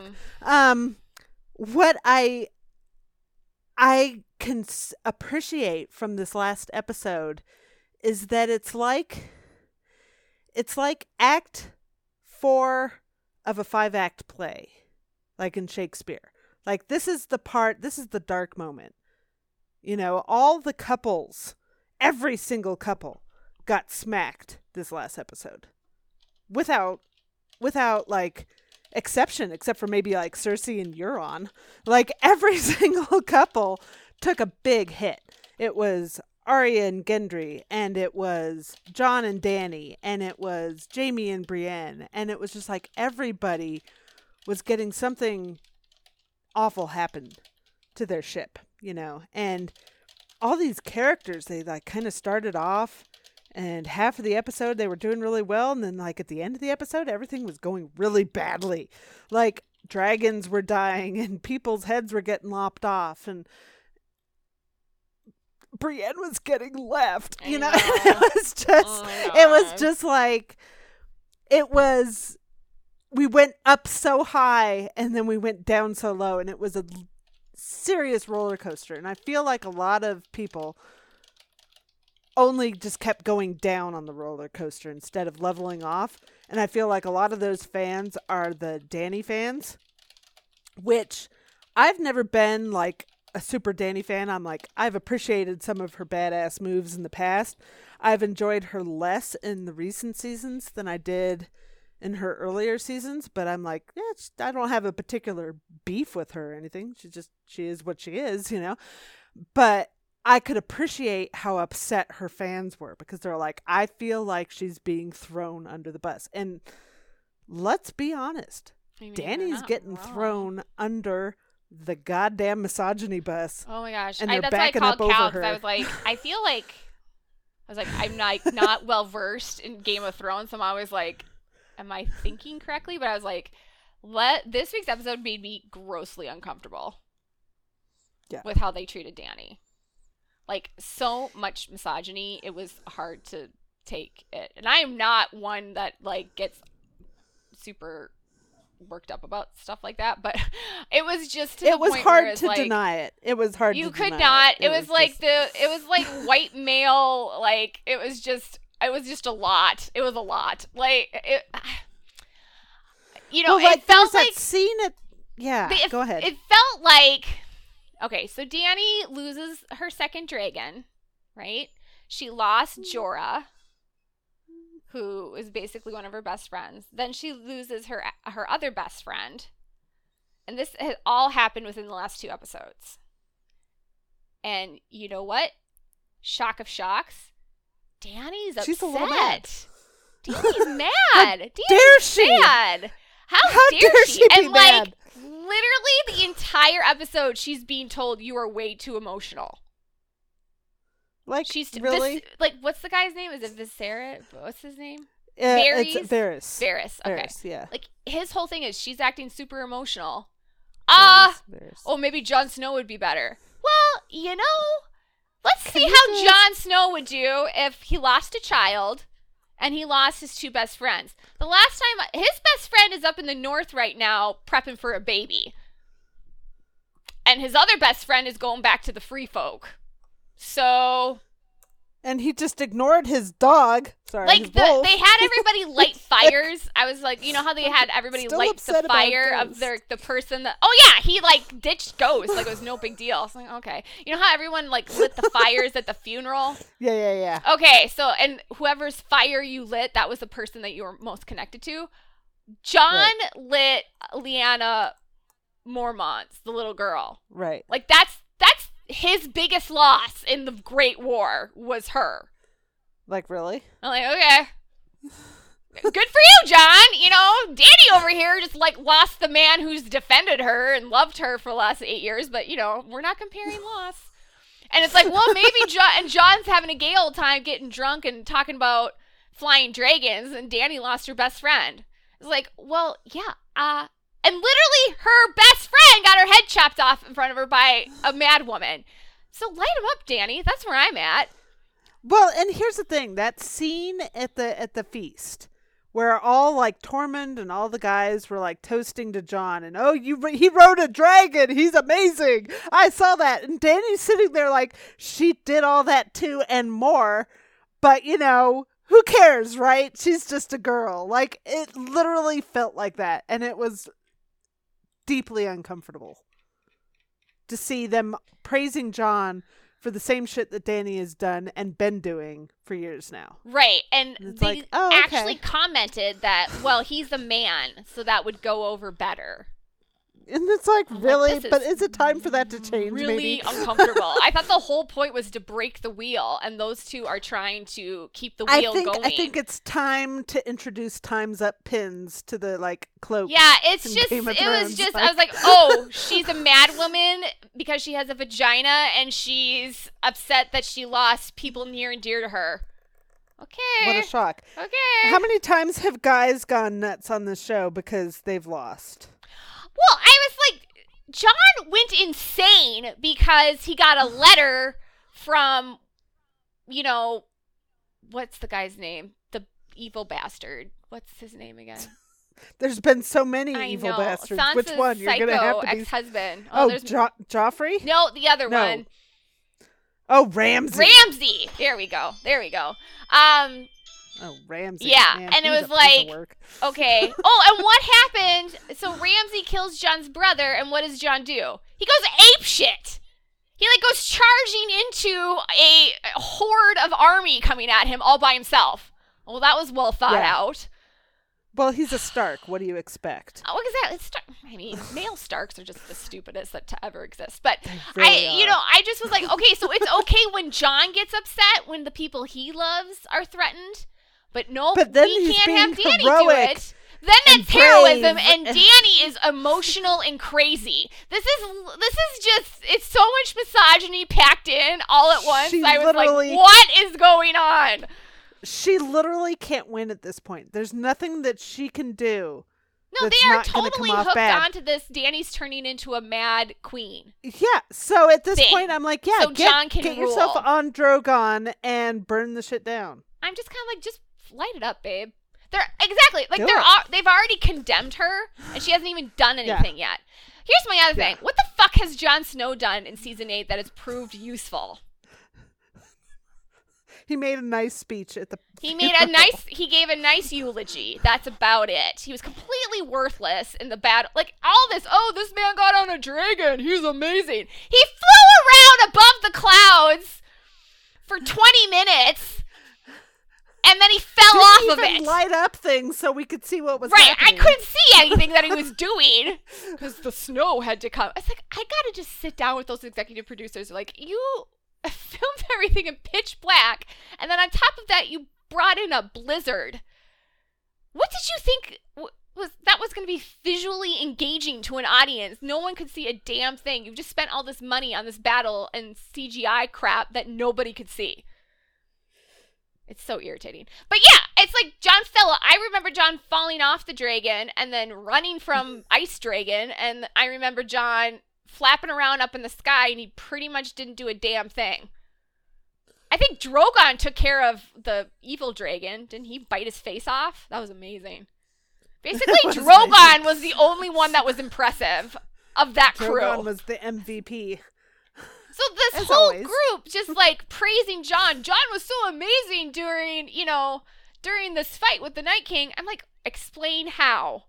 At least Dany Yeah, he- was like he screamed at he uh, at- screamed at a zombie dragon, and then it was whatever because D- Arya had already killed the Night King, and then it's like, oh, at least Dany was like, "Cheers to Arya, the hero of the world." I was like, Like, Yeah, let's that's pretty much it. hero. I'm sorry. It was just so much ridiculousness. It was just, and I don't know why they're so hepped onto this Dany's evil thing. Like Well, there seems really to be a very nervous because- logical. Well, there seems to be a very logical solution to all of this, which is Jon and Dany get married and they rule together. Well, that's what Tyrion keeps saying. Like, hey, we could get them married, and but then Var Varys, you know, very, you know, one of Varys's actually good points was like, yeah, and then Jon will do whatever Dany says, and I'm like, this is true because Stark men aren't real good at thinking on their feet. right, It's been proven, you know. right.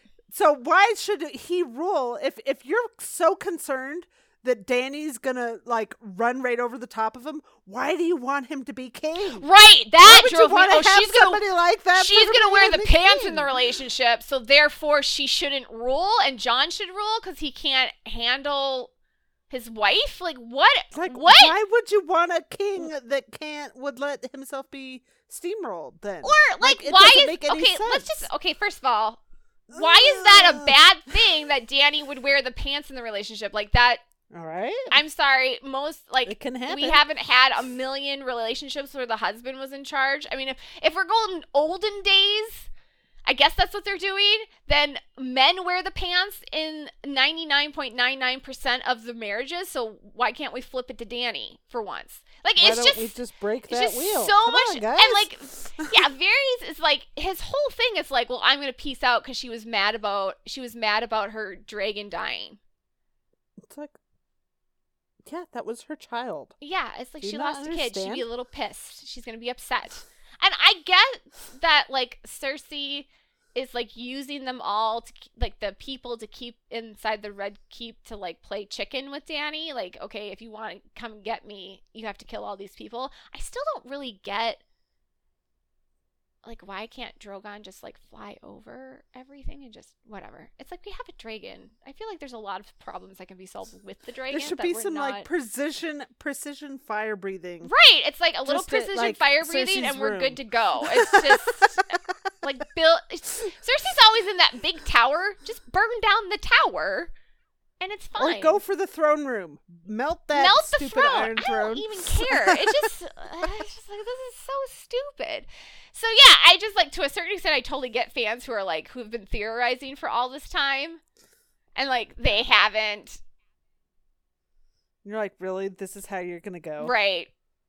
It just, But it just, just it just really bothers me that it just feels like we're we're ditching the the woman leader just so the man can be the where be the king. That's kind of what it feels like to me right now. I mean, And I'm like, you Yeah. know, I'm not here for that. That ain't cool. I don't like. So I understand, like, and I'm not even a big Dany fan. Like, I like Dany. I like Jon. yeah. Eh, You and me I'm are not the like same. you and I me. like- we I are. like we gotta talk about Jaime and Brienne because like you and me are super invested in that. But I like the character assassination they're doing with Dany right now. I'm just kind of like, if I were a Dany fan, I'd be so. I would be mad. furious. I would be so livid because it's some Yeah.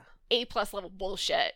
The way Tyrion Now, and everybody feels like that, people the about her. people who are more fringe on Jaime feel like the same thing is being done to Jaime.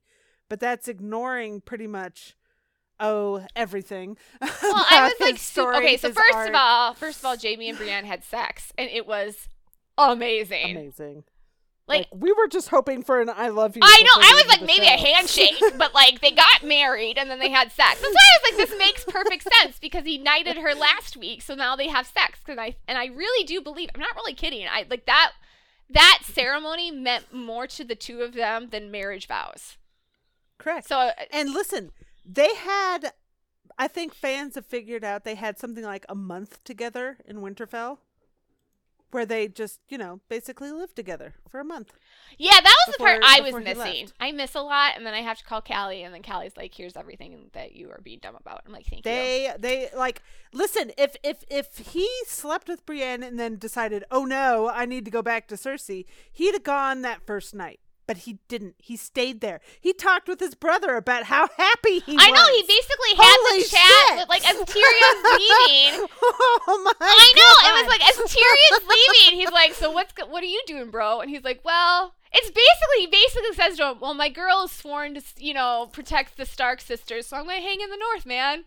And Tyrion's like, "Oh my gosh, really? That's amazing!" It's pretty much like Jaime said, "I fell in love with Brienne, and I'm gonna marry her, and we're gonna have a bunch of babies up in the North." And Tyrion's like, Basically. "Amazing, congratulations!" And then he made some height jokes, which is pretty hilarious. Now the thing the thing that changed it was hearing because Sansa got uh uh Raven hmm saying that hey one of Dany's dragons is dead and they captured Dany's best friend and they're gonna lop off her head you know like like they told him you know th- all this this that that Cersei was kind of getting an upper hand and that's what made Jaime go okay wait a minute. I need to I I because here's the thing. Sure yes he was happy with Brienne. He could happily stay with her and ignore everything that's happening down in King's Landing quite easily. But that would mean ignoring his honor and his duty. Now he feels fairly responsible for the monster that Cersei has become.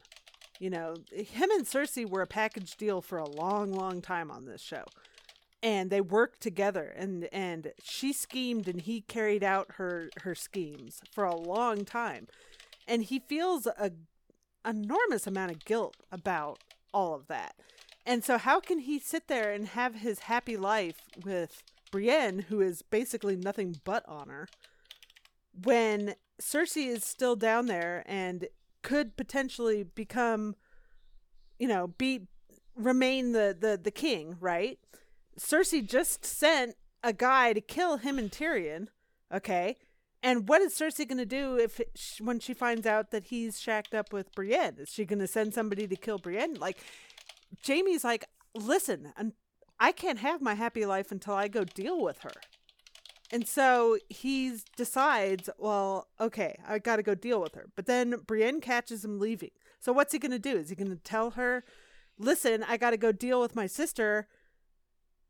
you stay here. And Brienne would listen to that? Are you kidding me? No, she'd be saddling up her horse and riding down there with him. He doesn't want her to have to deal with Cersei. That's his mess. He doesn't want Brienne to get hurt by his mess. So his he had to kind of do the jerk thing in order to protect her to leave so he could deal with this and I think he expects that he's going to die. I think he might surprise us. I know a lot of fans expect Jaime will die in the end. It could be he will, but I think there's also a good chance that he could survive. So, I mean, you made me really happy, you know, with that because I was like, really? Because like I always thought Jaime was gonna die in Brienne's arms. Because that whole line, I want to die in the arms of the woman that I love. it's entirely possible, but I don't think it's it's you know, it's still very much a possibility. But here's the thing, he's going to have a moment with Brienne before he dies if he dies. And it'll all get worked out. Here's another thing. Everybody thinks that there's a good possibility that Brienne could be pregnant. And this is how the Lannister line car- continues. Who's to say? Right. Well, because when I called you, I was like upset with Jaime. Because the way that they phrased that conversation, it made it sound like he's going back to Cersei because he's addicted to her. And I would say, like, the executive producers at the end didn't really help that because that's basically what the executive producer. Oh, they want everybody. but that's what they want us to think. And I was like, Yeah. I, I feel like I was like, this is so. And then you were like, no, he he was there with her for a month. But then what happens? Bronn shows up, and Bronn's like, hey, I was sent here to kill you two. And he realizes that Cersei is never gonna. She's never gonna stop. Like she will always be coming after Jaime for as long as she lives. And then she kills Dany's dragon, and he, he's like. Okay, this is this is a mess I helped create and I can't live my happy ending while I have you know, it's like Jaime's realizing that he has already achieved his happiness before he's earned it. Right. And he can't live with himself, living with He's Brienne. still a knight. Right, who's honor. super like he's basically fallen in love with the most admirable woman on the planet, who's the most you know, who, who has this this higher code and he's like I'm not worthy of her if I don't deal with my Cersei mess. And obviously Brienne's to go with him. You know what I mean? Yeah, I feel like she's going to find figure out what he what he's doing. So I feel like he tells her all this hateful stuff about himself. Like he wants her to understand the worst aspects about himself. He's like, "Oh, you think you know me, you don't. Here's the worst things I have ever done." As a way to push her away, yes, but also to keep her safe. Like he would more Yeah. prefer maybe she'll hate me because then she won't follow me and she'll be safe. It's like Arya throwing rocks at her dire wolf to get her wolf to leave Right. her so she'd stay safe. It was like literally the same situation, just with people, not wolves. Right. So I once Callie was like, but also you have to keep in mind that he was living with her essentially for a month. Yeah. I was like, oh, I didn't catch that. That's really true. So, but if Jaime's going off to like deal with Cersei, which makes sense because there's that there's that prophecy that one of her that a brother will kill her, and she always thought it would be Tyrion. Now, somebody said that they never said that part of the prophecy in the show, just in the books, so that it may not be in play in the show, just in the books. I don't know how much that matters. I think they could still very much do that, but for better or worse, there's that. Yeah, I- don't like it when we have to talk about Jaime. Why? oh, dying. It Yeah. makes well. because like now I'm really because like feel honestly a I feel like. I mean okay so who got their happy ending? Sam got his happy ending. Basically everybody of everybody in the North is cool. Like Sansa's not leaving the North. Everything else is gonna take down take place in the South, isn't it? Like why would why would Sansa leave? Unless like Cersei gets like really far and she gets all the way up to the north, which means that Jon and Dany have lost and everyone's screwed. I just feel like Jon and Dany aren't going to get their happy ending. Um, Cersei's going to die. There's not a lot of happy ending in this show, and I feel like Jamie and Brienne are like the biggest, most sweeping big ending that you could get, so the fans don't want to like jump off a bridge. It's true. It's true, but there's also that quote from Ramsay Bolton himself where he said, "If you think this has a happy ending, you haven't been paying attention." Well, you know that makes me of Game of sad. I don't want. like I don't want that. that. to be the thing.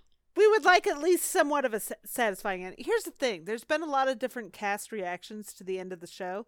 Some some have kind of indicated that the show ends happier than you think. Some have indicated that it ends not as happy as you think. Like I think I think whatever happens, there's going to be a lot of people that are surprised by whatever it is that happens, which is basically just Game of Thrones in a nutshell. I mean, that's been the reality of this show for how many years now? They always somehow manage to surprise the hell out of a lot of us. Some Arrow hasn't been able to do for me for a long, long time.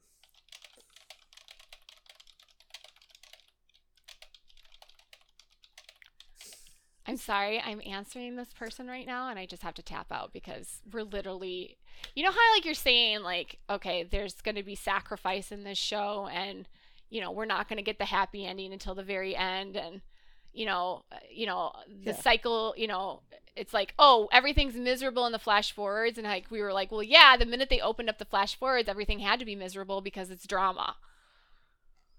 It's like this there's this expectation that everything should be happy and perfect right now and that's the way it should stay. And it's like you guys this is a television show. It's never going to be happy until the very end. There's always going to be mess and drama. So if you're arguing about the mess and drama on arrow it's like i don't know what to tell you. You're never going to be happy with this show. This is why I tapped out of Twitter mm-hmm. because I was like, listen, I know, I understand people are going to feel this way and they're going to be upset and they're going to want to talk about how upset they are for the remainder or whatever. And I'm like, I'm not there. I'm not on that same page anymore. I've I've left that page. It is what it is. And so I'm like, y'all can just be upset. It's fine. I'm gonna be over here doing my thing and watching the last. yeah i muted it because i just enough i can't yeah. It's just I I your almost never engage in conversation with people that disagree with me on Twitter. Number one because I think Twitter is a horrible format in order to try and respond in complex um issues. It's like it's the worst. You know what I mean? It's really hard. But then it's, really like hard. I've never seen anyone's mind change on Twitter either. It's this 100. It's like I call it the customer service line because it's where people go to be angry and to yell. Yeah. So it, Yeah. I respect. It really bothers people that I was happy with the episode last night. That I am happy with. Um. But Tommy- your being happy does not mean that they need to be happy. No, like don't wrong. exactly. It's like, you stop putting that expectation on us. right. Like that- because, because I'm happy, I'm saying you need to be happy. there. No, I just like the episode, guys. It's not that deep. Not, we don't go. It's yeah, Kelly and I don't go too many levels beyond. We like it and we hated it. We like it. But somehow It's stating the fact, and this is what you discovered last week, is somehow stating that you enjoyed something is somehow, and this has always It's been the case in fandom, where it's like if you make a statement, it's I'm telling you what to think. No, I'm just saying I liked it. No, Just saying just- I liked it, and I no, I I'm sorry, I'm fundamentally to disagree with Say I have an opinion. well, here's the thing. I just fundamentally disagree with people in some areas on story, arc, drama, how a television show operates, and how Arrow operates. Like, there's just no divide. There's just, it's a divide that we're never going to cross. I have long ago accepted that Arrow is basically going to be a march to misery until the very end. and they are going to inflict never ending pain on Oliver until the end. That's the show. It's not the Flash. Barry gets all the reward before Barry has really earned it, in my mind. Barry is getting all the happy and the zero consequences and the, you know, all of that jazz. And he keeps doing behavior that I'm like, oh, he should really pay for that stuff for multiple seasons, like how Oliver does. And it doesn't happen. Oliver makes a mistake and we spend two years on it. Okay? Yeah, they opened up the flash forwards because drama. You know, oh, the cycle hasn't broken yet because it's not the end. everything went to hell. Oliver, whatever the deal with the monitor is, Oliver goes to fulfill that, and everything goes to hell because Oliver's not there to save the city. Everything I is built. sure. Everything's built around Oliver being the key to everything. But people are upset that he's sacrificing his happy ending. He's going off to save the universe, and there's drama in the flash forwards. And my point is, I feel is the show over yet? No. So until the show is over, the drama and the heartache and the pain and the sacrifice is not going to be is not going to end until that point. And if that frustrates you, then I do not see a way out of this that is happy and it's probably best to tap out right now. And that's okay. But me saying I, I love the episode because I love Tommy is not not me saying you have to enjoy the episode. It's really not. I feel more sure than ever now that if not for these flash forwards, if not for the 20 years, Oliver would have died. I really agree with that. I really, really agree with that. And that's what makes this that's that's my thing about this everyone you know i know emily leaving is like worst case scenario for people but um it forced the writers hands i think that they're like okay th- this is really bad they had to pick a particular lane. right they have to pick a particular game. lane and i think if they didn't have to do that if they had emily for present day storyline we are definitely and there was no flash forwards um we're definitely looking at oliver dying even if there were flash forwards we're definitely looking at oliver dying sometime in the future at the very least if not present day Yeah. I I I fundamentally agree. believe that. I have no basis for that other than just that feels. I, I feel like there's some who believe this is this is the worst option we could be dealt. This is horrible. and I yeah, and I don't where Cal and I are at, we're like, no, there's so much No, more that could be worse. I wish it was the worst, but it's not. Yeah. I mean, I was I'm always much, very much worse. fundamental in my belief that Arrow should not kill Oliver Queen, that this story should end with Mhm. Oliver alive. But that doesn't Mhm. mean Arrow's going to listen to me. Mm-mm. When do they ever? Never. you know? So I that's part of my thing too. It's like, okay, this whole monitor deal and Oliver going off for 20 years and Felicity getting to raise their baby in peace and quiet is not the worst nightmare scenario for me. It really isn't. It isn't when when I sit there and I feel like we've said this before. How many times? I know. I feel like a lot of fans feel like the the two paths are lost 20 years or perfect idyllic yeah. Family Right. Oliver and Felicity raising their kids together and going to bed Bath and Beyond. I feel like people think that is The- literally the two things that Or that was a legitimate possibility. I don't think they understand it was never the happy happy idyllic No, they would situation. It was never. They're never gonna gonna. be Even if they, 20 years. let's just say they gave us that, it'd be like the last minute of the show. they'd kill Oliver. Or, well, yeah, but let's just pretend. Let's just pretend like Oliver and Felicity go to Bed Bath Beyond. Oh yeah, that he steps out and gets hit by a car. That that would be their version of. But Well, I'm just thinking also as as as launching a spin-off. They Oh, would have ended yeah. somewhere some way tragically. There had to be something tragic. There had to be. There had to be. And they of course they were going to do a spin-off. They were either going to do a spin-off or they're going to continue the show. right, They didn't continue the show, so there's going to be a spin-off. That was always going to be true.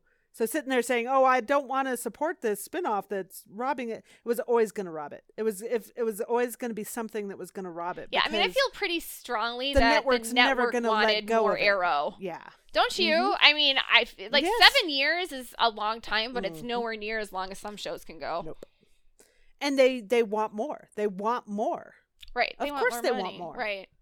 Well, it, and again, like I, even before this whole spin-off, the flash forwards, all of that, I never expected Oliver to achieve first of all the level of happiness he has right now and that that it would be continuing up to the very bitter end. It it frustrates me a lot that people don't understand this concept of sacrifice.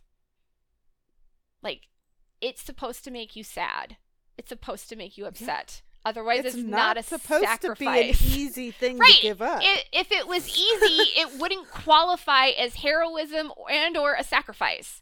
And if everyone's Yeah. arguing, well, that's what Oliver always he's always proven he's a hero. Yeah, this isn't something Oliver and Felicity, what they're saying is this is our state of being. Being a hero is who we are. Felicity literally stated that to Mia. This is who I am. It's a state of being. It's not something that's an endpoint or something that he's trying to prove. It's literally how he exists. And in that construct, there is always going to be somebody who is there's always going to be something that prioritizes itself above Oliver and Felicity's happiness. And the the catalyst for that, the consequence for that is the children. They pay a price for that. Okay? And that's what they're exploring in this spin-off, which I think is really interesting. No one really, you know, the movie always ends when the, the hero saves the day, and nobody really ever explores, okay, but what does that look like for the kids if this hero is still heroing?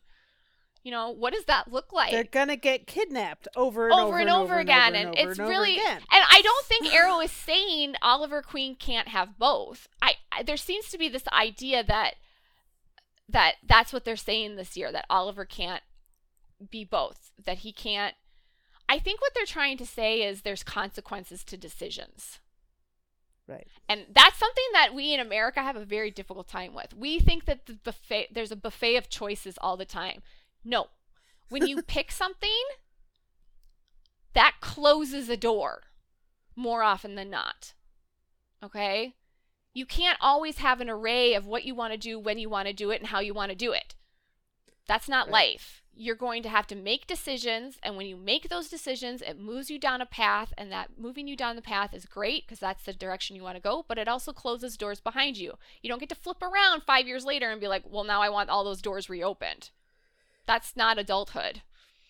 You are absolutely right. This is what I'm saying. and somehow we managed to go from Arrow. I know I segued back into to Arrow. So I just my thing is uh, what I think they're really examining is a very adult view of heroism and a very interesting perspective on what Oliver and Felicity have made the decision in their lives to be heroes, but William and Mia and JJ and Connor weren't really given a choice.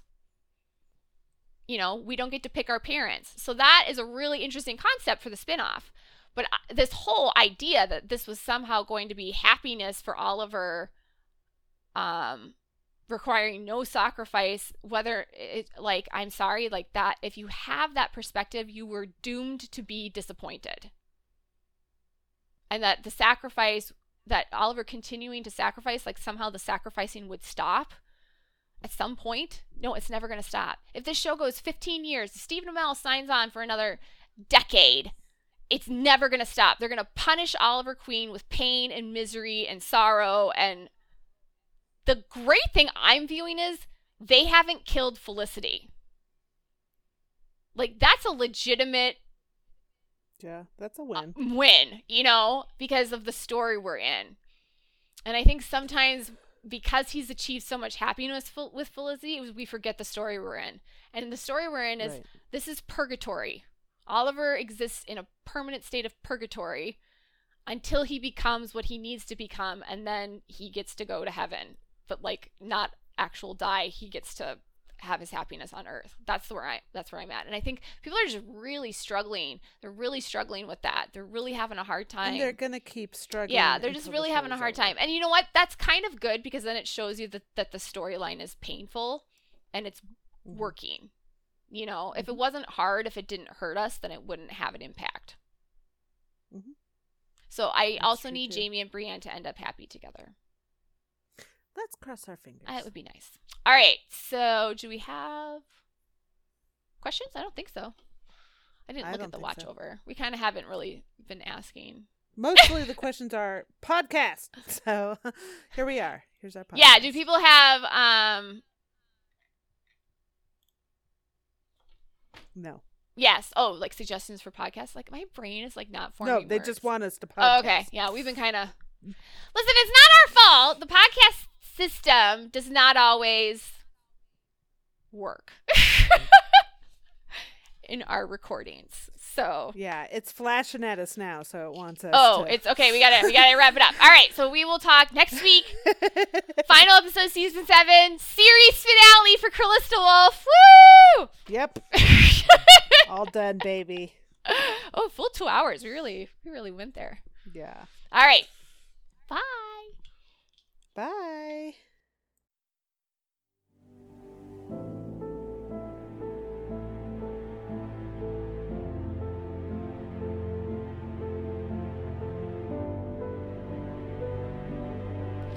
Thanks for joining us this week.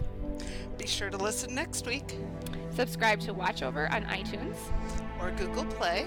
and look us up on Twitter and Tumblr. Bye. Bye.